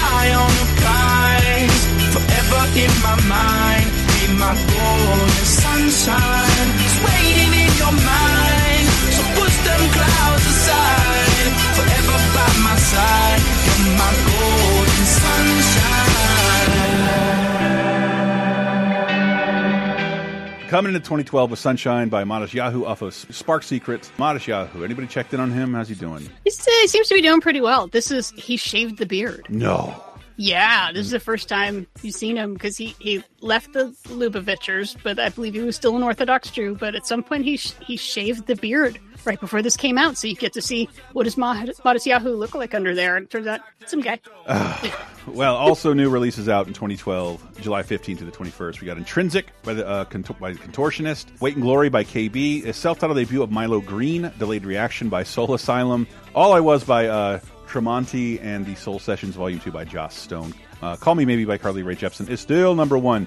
Now, uh, now we have to talk about some things that are happening in the news. Two major news stories involving movie theaters, and I promise if you get through the bad one, you'll be buoyed by the funnier one.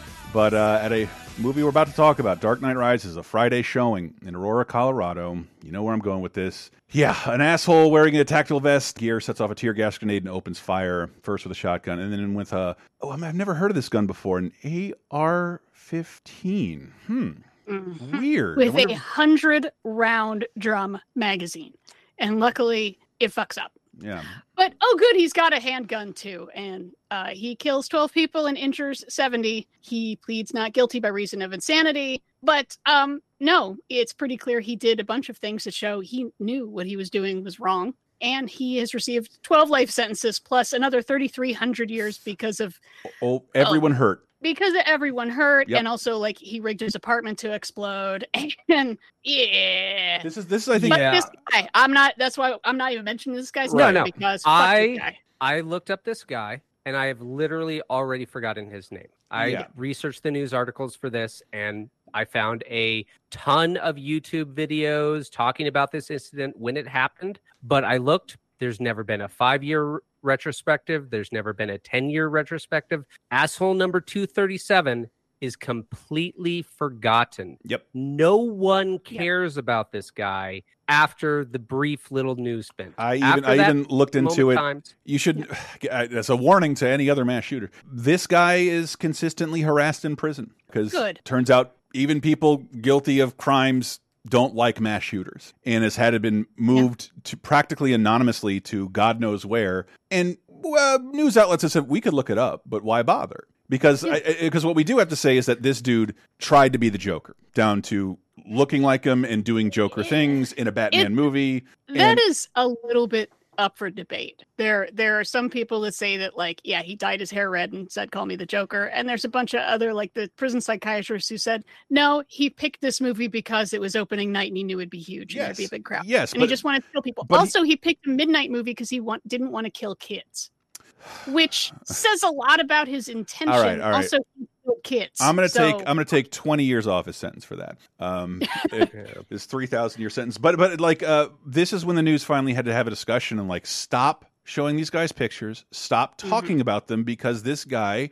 clearly like that was part of what he wanted to be legendary. And I got to say the news has gotten really good about that. It's the right wing news now that I think needs to get a get a real handle on whether or not to talk about these shooters as people because that's because I think the other news outlets in America have stopped doing that. In America, because you don't have to deal with this if you're in other countries. Um, Yeah, but yeah, it's like we can talk about the shooters and why they do this without making their name famous. yes, and we can also But I, again, even if you shout his name from the rooftops, no one's going to remember it. I literally read this guy's name multiple times, and I'm not BSing when I say I've forgotten his name. No, this is this is some like real comic book century shit. We are collectively making an effort to forget these people because we do have a way of memorializing mass murderers, and we have for decades. And that's kind of what we've talked to the psychologist and said that's the thing we need to stop doing because that's what the, most of these mass shooters want. They're not necessarily crazy; they're just bored, and they Mhm. think they're they're operating on that like toxic white male ma masculinity horse shit where they think they're special and when they can't prove a way to.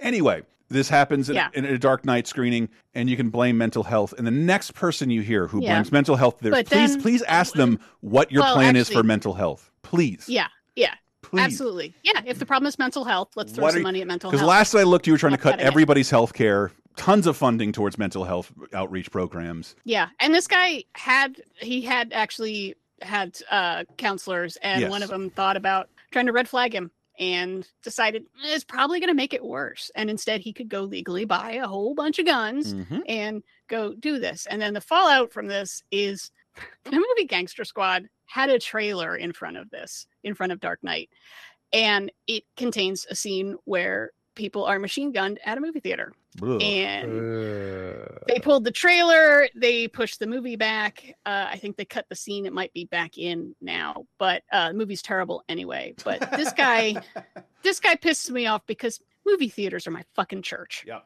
all right? That is my safe space where it's just i get lost in the experience. It's just me and the screen. And now you realize oh i'm a sitting duck here. And now i look for every exit and i keep my eye on who's There, who's there haven't and- been many since, have there?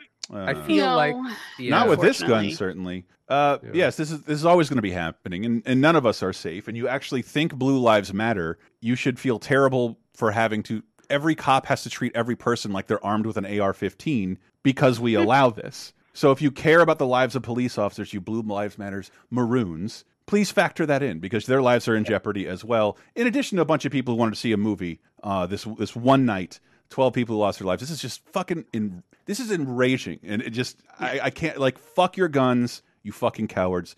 Learn karate, you bitch.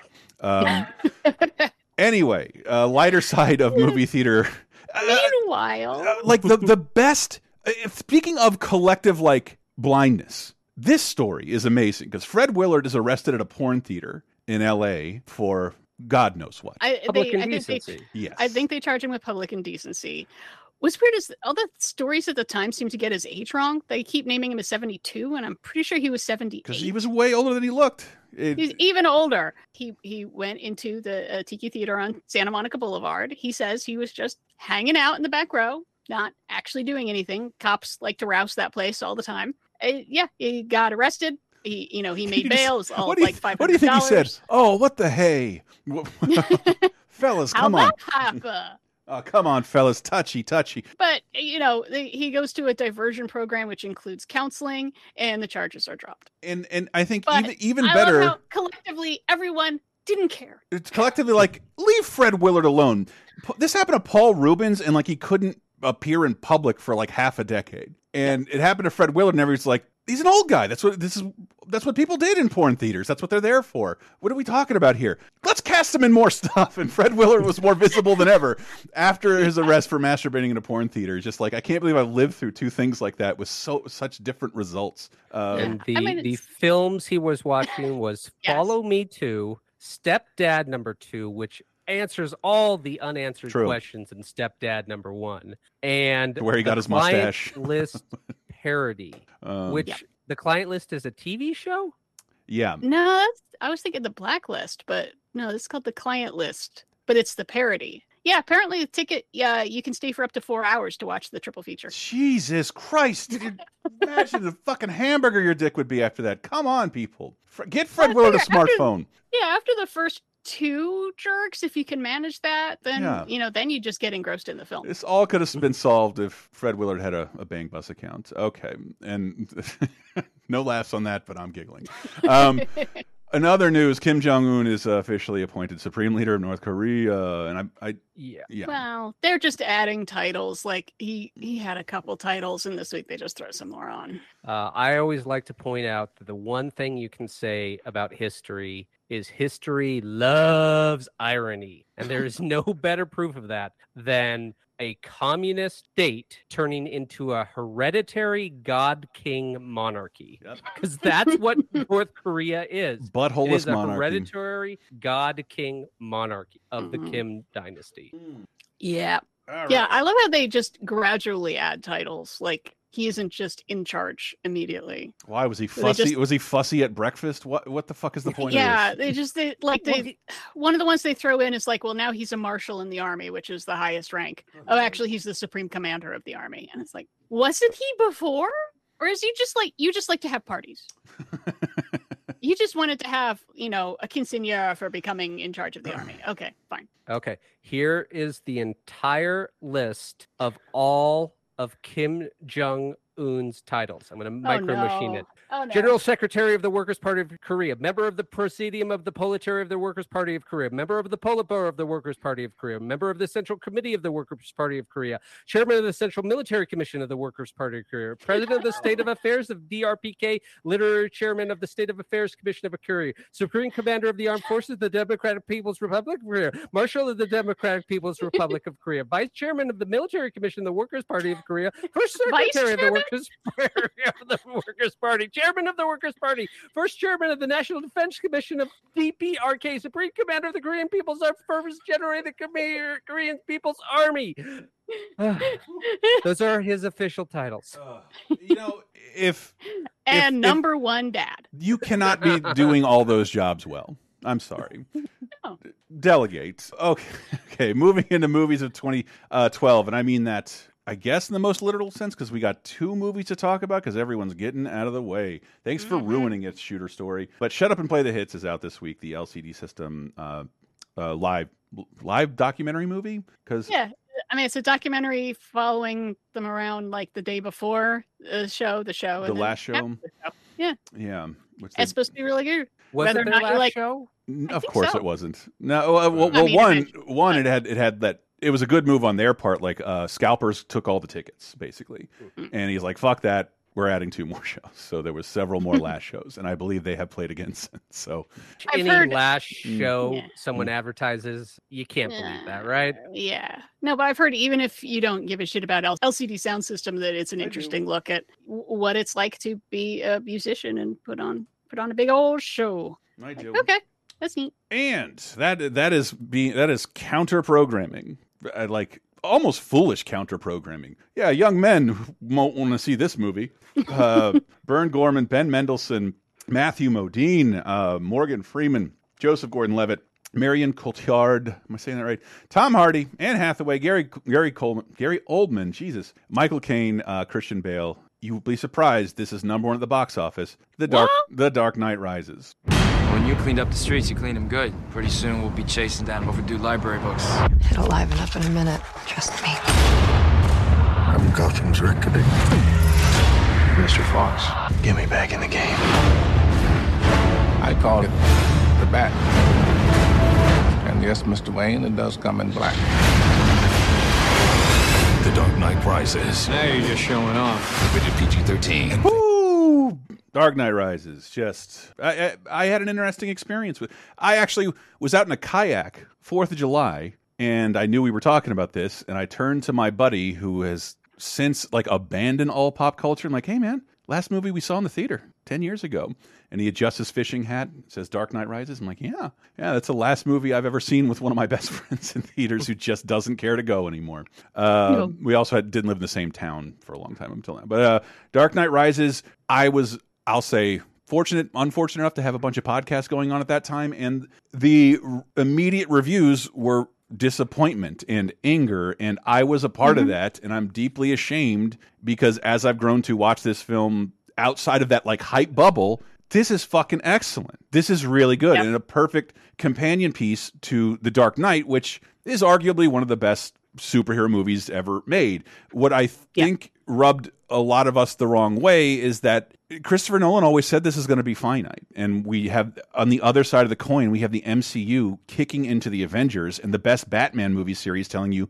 we're done. No more. Hmm. Not only like we're closing the book on this, and it wasn't totally clear. Like Batman on film is done. What the fuck is going on? And where I stand now, like, why would we care so much? Why uh, we put a bunch of Well, undue you did- heaviness on this you movie? You are looking at it with 2022 eyes. Mm-hmm. In your 2012 eyes, for all you knew, Batman was not going to have five movies. Yeah. in, in the time since this has come out, live action movies, the animated Live movies, even movies. more. Yes. Uh, Yeah, yeah, live I action mean- movies. And basically two separate bats too. Yeah. I mean, the Right. Batman seems to not be related to the No. Superman versus Batman stuff. So Mhm. Yeah. So as hard as it is to understand in 2022, in 2012, nerd stuff still felt new and fresh. Yeah. Big budget, hugely popular comic book movies was not the norm. I remember it as being like, wow, this is amazing. I, I hope it lasts two, maybe four more years. That would be incredible.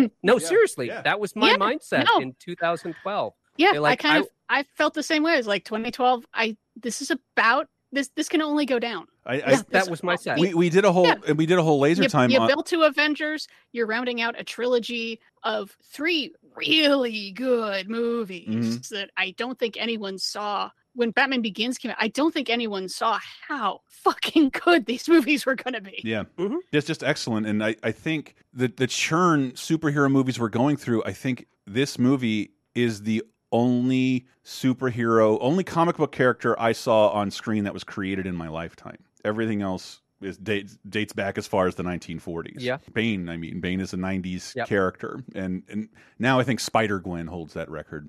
Steel Venom. technically counts. Yeah, but Spider Gwen's like 45 years old. Venom. Okay. Uh, it's like the most recent. Uh, Harley Quinn being a, a close second to that. Yeah, superhero films as we know them now are still kind of in their infancy, and Warner Brothers. I would say Christopher Nolan didn't want to do these his whole life, and No, Christopher I wouldn't Nolan. say infancy, but they were much less cemented in their spot. there you go. Exactly. Like they, they weren't they, they weren't the tent pole holding up the tent. Yeah, yeah. Yeah, we we yeah. know They every. were still like we don't know if this is going to cross over. Oh, it turns out people liked Iron Man. All right, let's keep going. Yeah, we know Yeah. Batman movies are a success, but these Guardians of the Galaxy's characters, oh boy, that's a weird one. Can't wait to see how that yeah, turns out. That was that was the mindset, Mhm. and you know, I don't think that was set in stone. You look at the DC extended universe after this film, Marvel didn't have to succeed. It could have flailed. I think if Marvel post Avengers had been as successful as DC was post The Dark Knight Rises, we wouldn't be talking about comic books Yeah. as this huge thing. We wouldn't yeah, you know and and in fact i can recall when this came out there was a youtube series called marvel versus dc mhm. and its whole point was that marvel movies and dc movies were about equal and they were duking it out and that premise could not last like two years after this film because once Yeah. DC had spent their Batman bolt, they didn't have the quivers that Marvel had in its. They sort of did. They just didn't have that. They lacked a Kevin Feige person, like Yeah. someone overseeing all these films. Like, I mean, we just mm-hmm. talked about that in our bonus. Like George Miller was supposed to be rebooting DC into films before, like while this is happening. Well, Uh, the, DC had its Kevin Feige. It had Snyder. He wasn't Mm. as little, good yeah. as Kevin was. He had his own vision, and that vision just wasn't as popular or, in my opinion, Well, they- good. Remember, they wanted it to be Christopher Nolan because he's an executive producer on Man of Steel in a year. Because you Yeah. can't do a superhero movie at Warner Brothers in, without Christopher Nolan's input. It turns out like you'll never make didn't another care. superhero movie without, with Yeah. Christopher Nolan's input. He- Uh, well, never. that's that's one issue with this film is Mm-hmm. I'm not sure Christopher Nolan really wanted to come back at this time. Yeah. You know, Mm. I think Yeah. he would have been happy waiting. I, I think in canon, there's seven years between this Yes. film and The Dark Knight. I think Christopher Nolan would have been happier if he would have waited seven real years. I remember how Ju- mad I was at that as a film goer, like Batman Mm. retiring. But it's just like it is. We have an ending to a Yeah. modern day superhero film with like none of the flyy powers and lightning bolt stuff. It's just people, just people at this point still in medicine and brute strength. And there's there's a couple of balls I think that are sort of dropped in here that does kind of have like third movie syndrome, but it's Mm. still shot on a scale that is wonderfully grand and beautiful. And when when you watch the new Batman movie, it is I feel like it's much smaller than this film from ten years earlier. Just Yeah, well, Yeah, this is yeah. this is trying to be really epic, an Mhm. epic close, and the Batman is trying to start a new thing. true, true. This is trying to close an epic thing with, you know, I mean, the plot point of this is a nuclear weapon, essentially. yeah. You know, Yeah. it's Well, nuclear and- terrorism combined Yeah, with Occupy Wall Street. Yes. Yeah, That's it's the not plot. nuclear terrorism. It's it, you know, it's it's a hostage situation for the entire all of Gotham is cut off from the world. Yeah. Right. With all the cops Why- locked underground. which is the dumbest thing okay Yeah, there are uh, this is a fine film i'm not gonna say it's the worst film ever but there are a lot of dumb points in this film and every cop every single cop in gotham Mm-hmm. all going to the same place at the same time is stupid Did they not It see Die Hard with a Vengeance? That's how you It knock is- over Wall Street. it is lazy writing is what i'm saying Yeah. Yeah, there's I so many people I think get bogged down and yeah, there are some plot holes. Sure. There there are some inconsistencies. There's things that's like, oh no, Bane stole all his money from the stock exchange. It's like, well, that was a fraudulent transaction. I'm pretty sure they can just undo that. How did he get back from the magic prison in India or whatever? It's like, let's not focus on the little. Like this is trying to be even more epic than the Dark Knight, which is a Difficult. massive, massive movie. Mhm. Like it, it has lots of ideas in it, and it just goes to different continents and all this. And it's like, If you look at the Dark Knight now, it looks like it looks like most of the out exteriors take place on a single street. From the funeral sequence to the truck sequence to the Joker getting out at three different points of time, it's all the same fucking street. yeah, th- this is going for so much grander. I like their their inspiration was A Tale of Two Cities. They Yeah. they wanted to do basically a French Revolution thing, which is huge. And there's lots of characters, and there's lots of running around, and there's lots of factions and stuff. And so, yeah, there are some problems and inconsistencies along the way. On the other hand, big swing, always a fan. Number two, what else are you going to do? You got to try to outdo yourself. You Mhm. know, if they made My Dinner with Batman, no one would be happy. People would be furious. Like, how dare you have a movie take place in one room where just Batman and Bane talk out their problems? No, but also that fucking opening, It's amazing. people forget it because they get mad about how doesn't people get upset that like don't they notice that Batman and Bruce Wayne both showed back up on the same day? It's pretty fucking obvious, right? They destroyed this airplane midair. Yeah. It, it's Forgot about it. you forgot because so much is going on in this movie. I have I don't know that I've seen another sequence on the exquisite level of that opening plane high sequence. And I've watched a lot of Fast and the Furious movies, but Yeah. it's it's it's largely non CG and just like absolutely impressive. And I, it always throws me for a loop because uh, Nolan demands to film some of those sequences in IMAX, which is hard. Those cameras are big, and when you can throw that on your screen, it removes the letterboxes. Now there's a great 4K collection with no digital copy out right now, and man, that's opening sequence looks so much better than I remember even looking in theaters 10 years ago. Yeah. like, yeah, my point is there's a, there's a bunch of stuff that doesn't work. Yeah.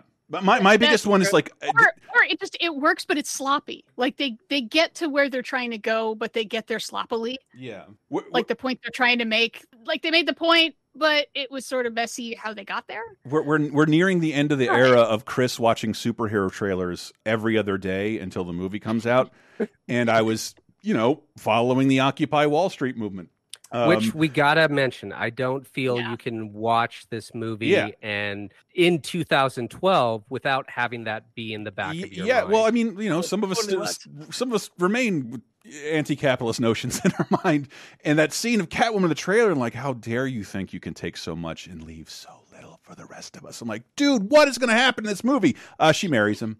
Like, wh where did that plot go? God damn it, that just disappeared. It's a long con. She's just taking his money. okay, maybe. just yeah, I wanted. just the idea of you know, I mean, yeah. Once you think about it as a French Revolution thing, the idea of like the kangaroo court led by the scarecrow, like that, I get it. so now. cool Okay. so cool to like not it's so cool to not kill that character and bring him back over and over again i love it Yeah, and and to still have you know people like uh, Matthew Modine being like, I'm just gonna hide at home because if they don't notice me, maybe I will survive this. And it is like, yeah, man, that's collaboration, baby. Mm. You gotta fight. You have to fight the fascists or anarchists or whatever the fuck is going on here. yeah Well, yeah, yeah. So a big plot point of this movie is all the cops go away, so Gotham can finally be something, something, mumble, mumble.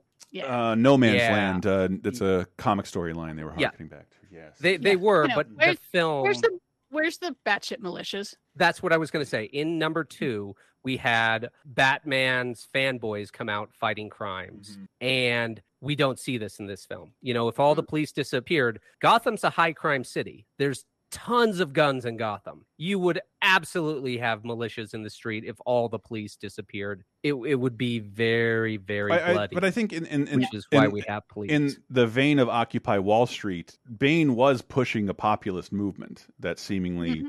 both that was uniting the underworld and the people of Gotham. So, but then come on, but we saw what happened. But we we actually don't see a lot of what happens when Yeah. Bruce Wayne is gone, and it, it I forget how much time it implies has been has I feel elapsed. it- it's a chunk of change. Me I mean, his too. Mm-hmm. back has to heal. So Yeah. I mean, I, I saw some were saying four or five months. yeah. I mean, I think Mm. that would, you know, be a war zone. those are sort of my issues yeah. with the there'd movie. be, eh, you know, like ten percent of the city would be dead. And it's not Yeah, not my issue right. with a s- with a the regular. It's not my issue with a regular superhero movie. It's just my issue with the Christopher Nolan movie, who has always been really good at grounding and subtly explaining his universe, and things like that just don't get explained here. But again, it's still I, I, none of it comes down to a black mark against the film because it's just so the goddamn grandeur that you can still see two like ten years later. It's great, and it's like I remember having uncomfortable emotions around it for like two years, and now it's just like oh, I have this thing I can watch in addition to The Dark Knight when I get want my drunk comfort film. I was mm-hmm. rewatching the new Batman for a third time and just like I didn't even know we were going to be talking about this. I just threw Dark Knight. ah, I should watch Dark. If I'm going to watch one three-hour Batman movie, it should be this one. I'll watch The Dark Knight Rises. um, and now it's part of my comfort rotation, which it I didn't think it would be because I was pretty sour on it. Warts and all, amazing I- film. I would say the Bane voice, though, is the longest Mm-hmm. lasting cultural impact of this film. Uh, Yes. what when, are you talking about, JR? When I was making my film, Dark Dungeons, the movies, we were working super long days, very, very little sleep. We had no budget, so we were using all the sweat equity we could. And on the final day, I turned to my director and said, When you finish my movie, then you have my permission to die. Uh, and I believe I, I I never I wasn't lucky enough to get a chance to see that premiere six minutes that they had in IMAX theaters a year beforehand. But like I- think Nolan, what is that? Is diegetic the right word? He was like miking Tom Hardy through the mask in the frame. And that Hmm. turned out to be like, okay, audiences are not going to fucking endure this. He's doing a He weird accent hard- through a mask. Uh, hard to understand. and and Yeah. he's still hard to understand now, but I believe it's all had to be redubbed. But uh, Why initially, not? I mean, he's wearing a mask. You don't have I- to I'm just- care I if just- his voice, he loves can be like this as he's talking. Oh. It won't matter. That's the problem with uh, recording in a sound studio is always better Oh, yeah. if you can get it to match the mouths. It's just getting So to match hard. the mouth is really hard. with no survivors. Uh. I love, I love this Yep. movie. I still repeat Bane. Uh, Ugh. Yeah, the only the, the line of dialogue I've stolen from him is uh, over the last two years. Think about what would happen if someone removes my mask. It would be very painful for, you. Damn it! I wish I got a chance to do that. Stuck with my mask when I am at the supermarket. But th- there, there's various plot points in this movie that I think you can make fun of. I mean, Yeah. Ra's al Ghul's daughter, you Yeah. know, she revealed that she had sex with Batman to trick him. I think we have a clip of that. Oh, I hope this is the one I'm thinking of. When the mission is at hand, no act is off limits. I agree. Nothing was off limits. It was like an all-you-can-fuck buffet. Okay, Bruce, that's enough. Okay, let's get back on. You must be wondering how we came to this moment, Mr. Wayne. Let me see if I recollect. Some stuff happened. You sucked my dick. My father. Like a lot. My father never accepted Bane. How was that, by the way? Are you done? I hadn't showered that day, and I fight crime in a rubber suit. Really seals in the flavor. Oh, dude, Jesus. God, we're really killing it with the Pete Holmes uh, references here, Jr. Yeah, Uh, I, yeah. it's it's very very good. Those skits are those college humor sketches were great. But yeah, but uh, but a fun movie. I don't think I've I still don't think I've seen a Marvel movie penetrate the zeitgeist the same way this film did with people doing impressions, repeating lines, Hmm. dressing up like these characters. There's definitely fan. There's always been fandom for these characters. So it's just I still think because I remember showing my dad the Dark Knight movies. Like he's not wasn't going to go in for regular Marvel fare, but this works on dad. But uh, yeah, like uh, I feel like I was super tough on this film, but nothing else like it has been made since. Christopher Nolan kind of took a different historical course with his career and action movies on this level at this I know Marvel movies cost a lot, but that's in like I think part of that is to get them done expediently with green screenage. Like did you say see, like they don't even make the suits anymore for Marvel characters. We will design those later. Wear this ones, twos, fours, ping pong ball suit, and we'll figure that out later. This everything is in frame in a Nolan movie, and Yeah, I that's a good point. I all of the Marvel movies,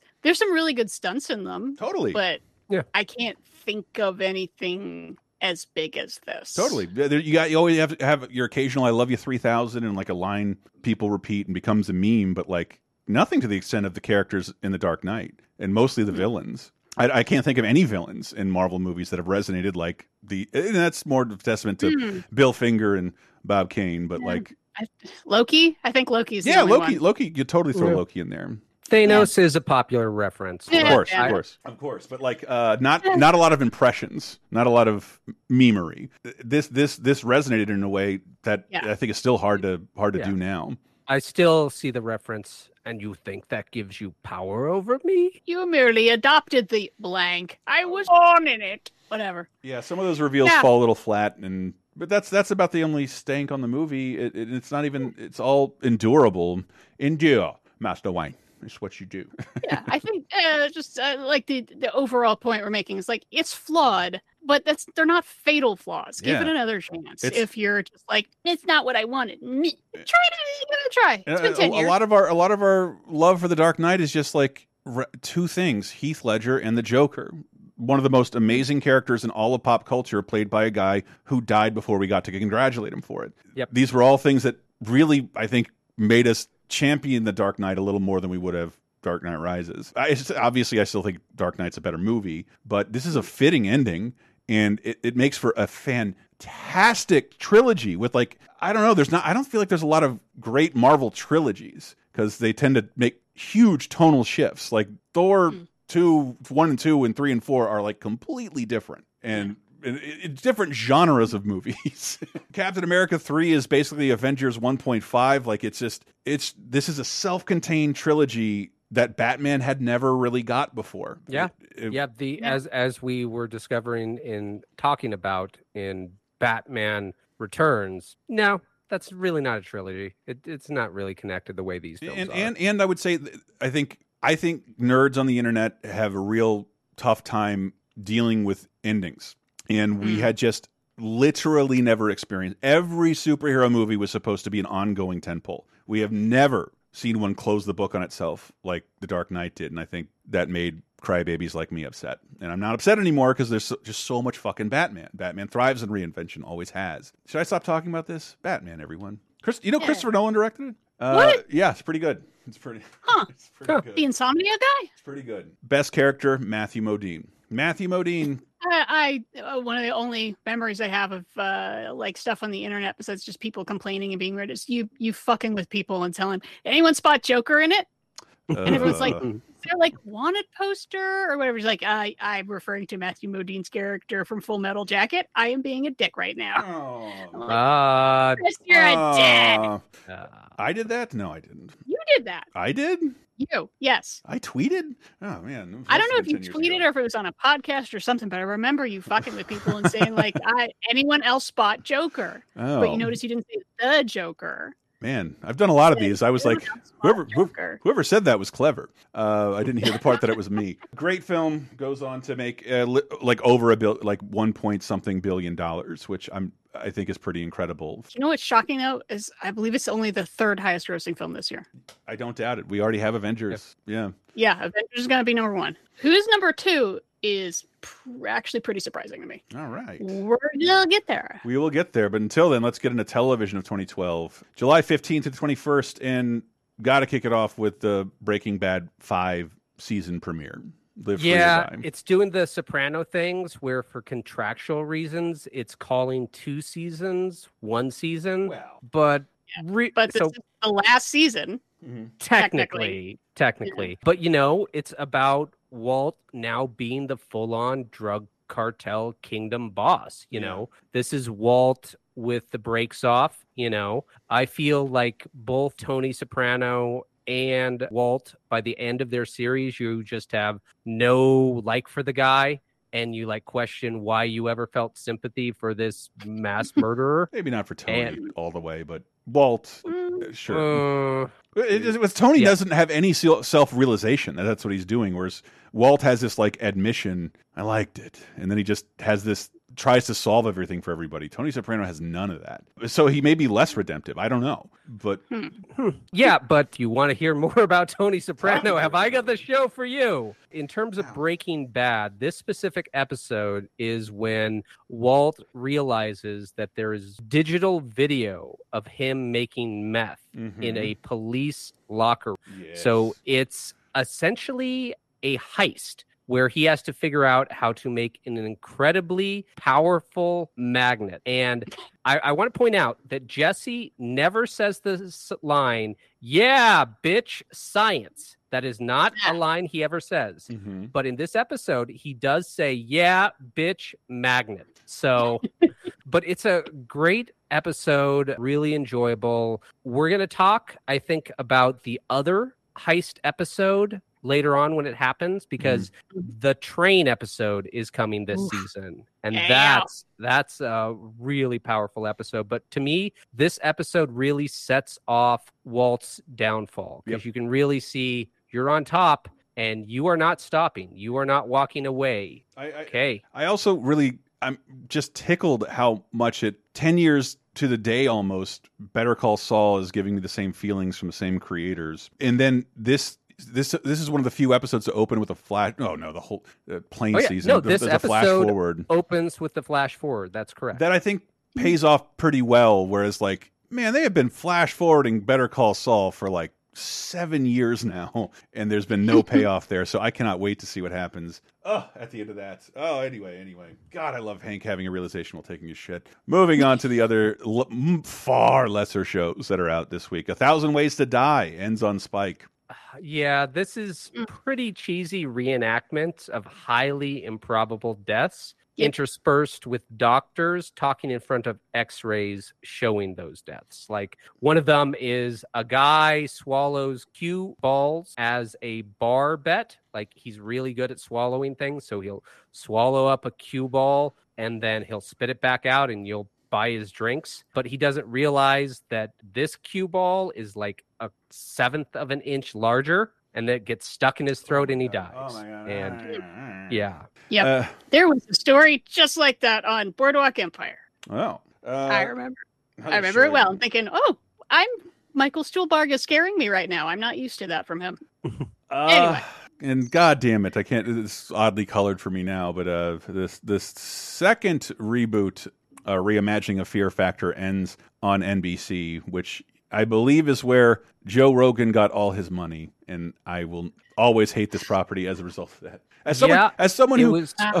so what happened was the show was making six hundred million dollars a year, but the reruns were tanking because no one wanted to watch a rerun of the show. yeah, and they kept demanding these stunts get more and more extreme. So it went off the air, and then But meanwhile, NBC and was- meanwhile, they had to like completely stop eating things, especially live things, because of Yeah. pressure from ah. animal rights groups, which is a huge part of the first couple seasons of Fear Factor. It was like a third Well- of every episode. I, I am not making this up. The episode that killed it was when they had contestants drink donkey ejaculation and piss. Delicious.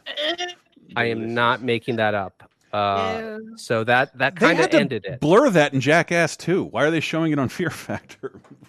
I, I, I assume they blurred it too, but you know, for a while, Universal Studios had a Fear Factor live. Joe Rogan didn't want to come back to the reboot, but he had a lot of kids, and kids are super expensive in his own words. So he said, "Okay, I'll come back." He's got a hell of a inst- DMT habit. Uh, instantly regretted it. So no one died in the American version, but this was made internationally, and someone did die in the Thai version. I, I don't doubt Factor. it. Like, I'm just I'm just died. more upset because I've even heard him talk about it. This is what made Joe Rogan like untouchable because he made so much money off of the network during this and maybe a little of the news radio era that he didn't really have to mm-hmm. answer to anyone anymore. I don't really I don't really hate the guy. I just hate the I hate I hate the uh, command that he has. He's in way over his head, and he's a r- normal half dumb dude exploring his interests, and it ends up looking super irresponsible to the point where the funniest thing I saw Jimmy Kimmel had to say on his show.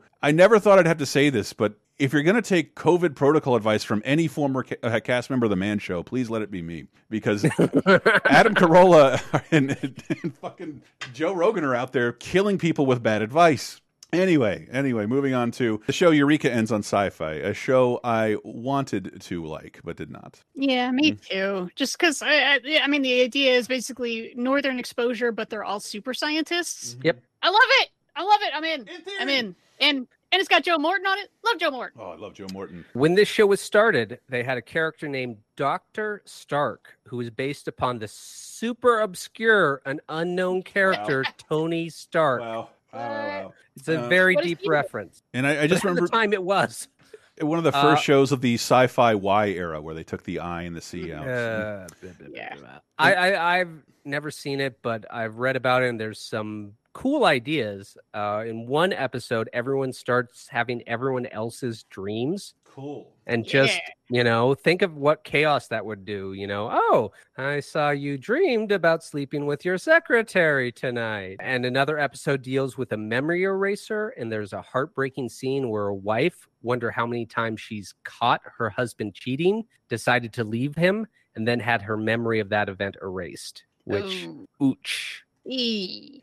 Every time I caught it, it was sort of like that was okay. Eh, It has. It, I felt like it had a little more potential than it had payoff, but it's generally enjoyable. Yeah. It uh, the show itself had a fun, happy ending where the people you like are good and they have a good life because that's what this type of show is. You want to mm. see you don't want ambiguity or a dark ending. You want to feel good about the people you've liked over the last It's- season. you want a real seasons. USA Network quality to the Sci-Fi Channel show. Yeah.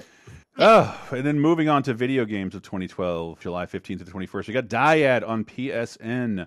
blast through radio reactive audio visual tubes. You know, I assume their target audience is on something. And then Fieldrunners 2 on iOS. Never even heard of that one. Tower defense video game. But uh, Tony Hawk's Pro Skater HD, I find that bizarre. We had a Tony Hawk HD remix before the really good one, and this is the not really good one. The the newer one is much better, but yeah, Tony Hawk. Activision still wanted to get an- something annual of that Tony Hawk license, but the games have become so bad and monotonous. All they can do is remake the originals. And And this is a remaster, not a remake. oh, sorry, yeah, it's a remaster. They don't put any advancement in the series. They do. They do. You can you can do They do? moves. Yeah, because you, you didn't Yeah. have like the revert in the manual in Tony Hawk One, but you can do that there. Okay. Um, All right. so it's it is sort of a remaster because it's clearly rebuilt in some kind of engine but like it's not it just they failed to even meet that even though we have a game that shows what this looks like at its fullest potential. Pick up that one instead. And then before we close out the show we got to tell you who uh, lived and who died. So but before that let me tell you about patreon.com slash lasertime. Give us five bucks. Give you so many more podcasts. We got a thing and a thing up there. I'll say it here. I see what you did there. yeah, yeah. E- uh, our ET show, something technically fucked up, and I can't decide whether to try and salvage it. We have four out of the five participants' audio on mic. If I cut out Steve and everything he says and in every way we respond to it, and then every reference later on to what Steve has said, and this is my fault, not Steve, so don't don't get on him. I I kind of want to try because I had so much fun doing that show. It was And a great show. I really liked it. and there's it. been a bunch of technical hiccups that have just caused that file yeah, that file to shit the bed. We're doing tons of bonus shows over there. Die, where can people find you at? They can find me on the Twitter at LeCineNerd, L E C I N E N E R D, or follow the show at 302010 Podcast. That's 302010 Podcast. Next week, oh man, we've got some good ones. From Japan, A Pig That Can Fly. Ooh. Oh, I love it. I love it. a truly, truly wonderful movie. And uh, in 2002, we have, um, well, rounding out another trilogy, we have a movie about a guy who loves gold. I'm excited to revisit that. Love that man. oh, boy. Also, we have Moon Nazis. Oh, sweet. Nice. Yeah, I like Moon Nazis. And Manic Pixie Dream Girls and dancing and uh, um probably the one of the most popular documentaries of all time from 2012. Oh man. All right. We Uh, got you, JR, what about you, buddy? What are you up to? I am taking a break from social media, but when I return, you can find me on the Twitter at J R R A L L S. See, I'm just as inaccessible on social media. I just don't plug it. Uh, J- JR is sort of helped spearhead all these uh, in-depth 80s stuff, so I'm going to give him credit on that. Uh, Oh, thanks, man. And then deaths of this period of 30 2010, July 15th through the tw 21st, 30, 20, and 10 years ago. Oh, Uh, 1992, that's when we lost wrestler Gorgeous George, who made it Oh. to 84. He was big in the 40s and 50s, and you know That's the- like 113 in wrestler years. that's that a very old wrestler. Insane. Yeah, he started wrestling when he was like 17 in 1932. Jesus. Fantastic, fantastic And, heel. yep. Fancy and also bully. In uh, 2012, we lost Bollywood star and politician Rajesh Khanna, who is only 69. Nice. Huge star of the 70s and 80s. One of Bollywood's first really big stars. Hell yeah. Nice. Well, that's who was dead. Let's talk about who was born on the b- b- b- birthday quiz. Oh, birthday is a doodly doo, a ding dong doodly doodly ding dong doo. Born July 17th, 1935, in St. John, New Brunswick. Whoa. Turning 87 years Ooh. old. 87 still alive. Old ass Canadian. Okay. Yep, old mm. ass Canadian. Gotcha. He obtained his first part time job at the age of 14 as a news correspondent for local radio station CKBW. Oh, man. Ooh, He- okay. Someone who came out of radio. That All guy right. from the Pentaverate. He starred No one saw alongside Christopher Lee in horror films such as 1964's Castle of the Living Dead and 1965 Doctor Terror's House of Horror, and then went on to a supporting role in Die, Die, My Darling. Oh, shoot. Glenn Danzig. No. Shoot. Films Ah. of his we have talked about. It can't be Christopher Plummer because he's dead. Nope. Okay. Not Christopher Plummer. Like that's the first old Canadian I thought of. All right. Films of his we have talked about include 1989's A Dry White Season, 1991's JFK's, Well, that barely Oh, helps. oh, I got it. Uh, Damn it. Donald Sutherland. Donald Ah, Sutherland. he's Canadian. He's Canadian. I, this, I feel. bet- I feel betrayed. I feel betrayed. Other uh, films we've talked about: A Time to Kill, The Assignment, Without Limits, Space Oh. Cowboys, and The Hunger Games. Classic corner films we've talked about: Dirty Dozen, MASH, Kelly's Heroes, The Eagle Has Landed, Invasion of the Body Snatchers, Ordinary People, and Animal House. Yeah. Damn it, Diana got me here, and it had to be somebody old. 87? You said he's 87. Turning 87, July All 17th. right. Happy birthday, Donald Sutherland. Yeah. Was was he not in Final Fantasy: The Spirits Within? I can't remember. It doesn't matter. it doesn't matter even a little bit. But thank you, Jr., for setting me up to fail with an older person because Diana always gets those. Uh, no, I don't. I, who has a better voice than Donald Sutherland? I like I like Hey. heard him in a commercial a few years ago. I'm like, why did nobody do this before? He has a very like when he's not being menacing, a very soothing voice. Yeah, he does. I think he's doing orange juice commercials now, and every time I'm like, oh, I would love to relax with some orange juice. Thanks, Donald. Talk me through this, You're Donald. right.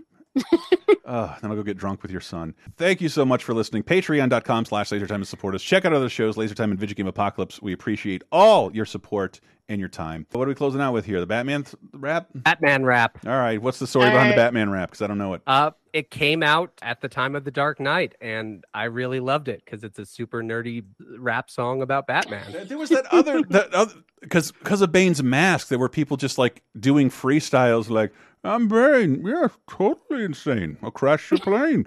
Uh, that was the Batman rap I remember. Just but you just use movie footage. This is different. Who's it by? The Warp Zone people. Zone. Uh, thank you guys so much. We'll see you next week. I'm Batman, the motherfucking Dark Knight. I'm a playboy by day, vigilante by night. I'm Batman, the defender of Gotham. I dress up like a bat, cause it's motherfucking awesome. Batman's in the house, come and party in the Bat Cave. Yo, Alfred. Yes, Master Wayne. Bring some more Courvoisier, the honey's in the manor. Taking notice of my swagger, villains hiding in the shadows, running scared from their attackers. See, they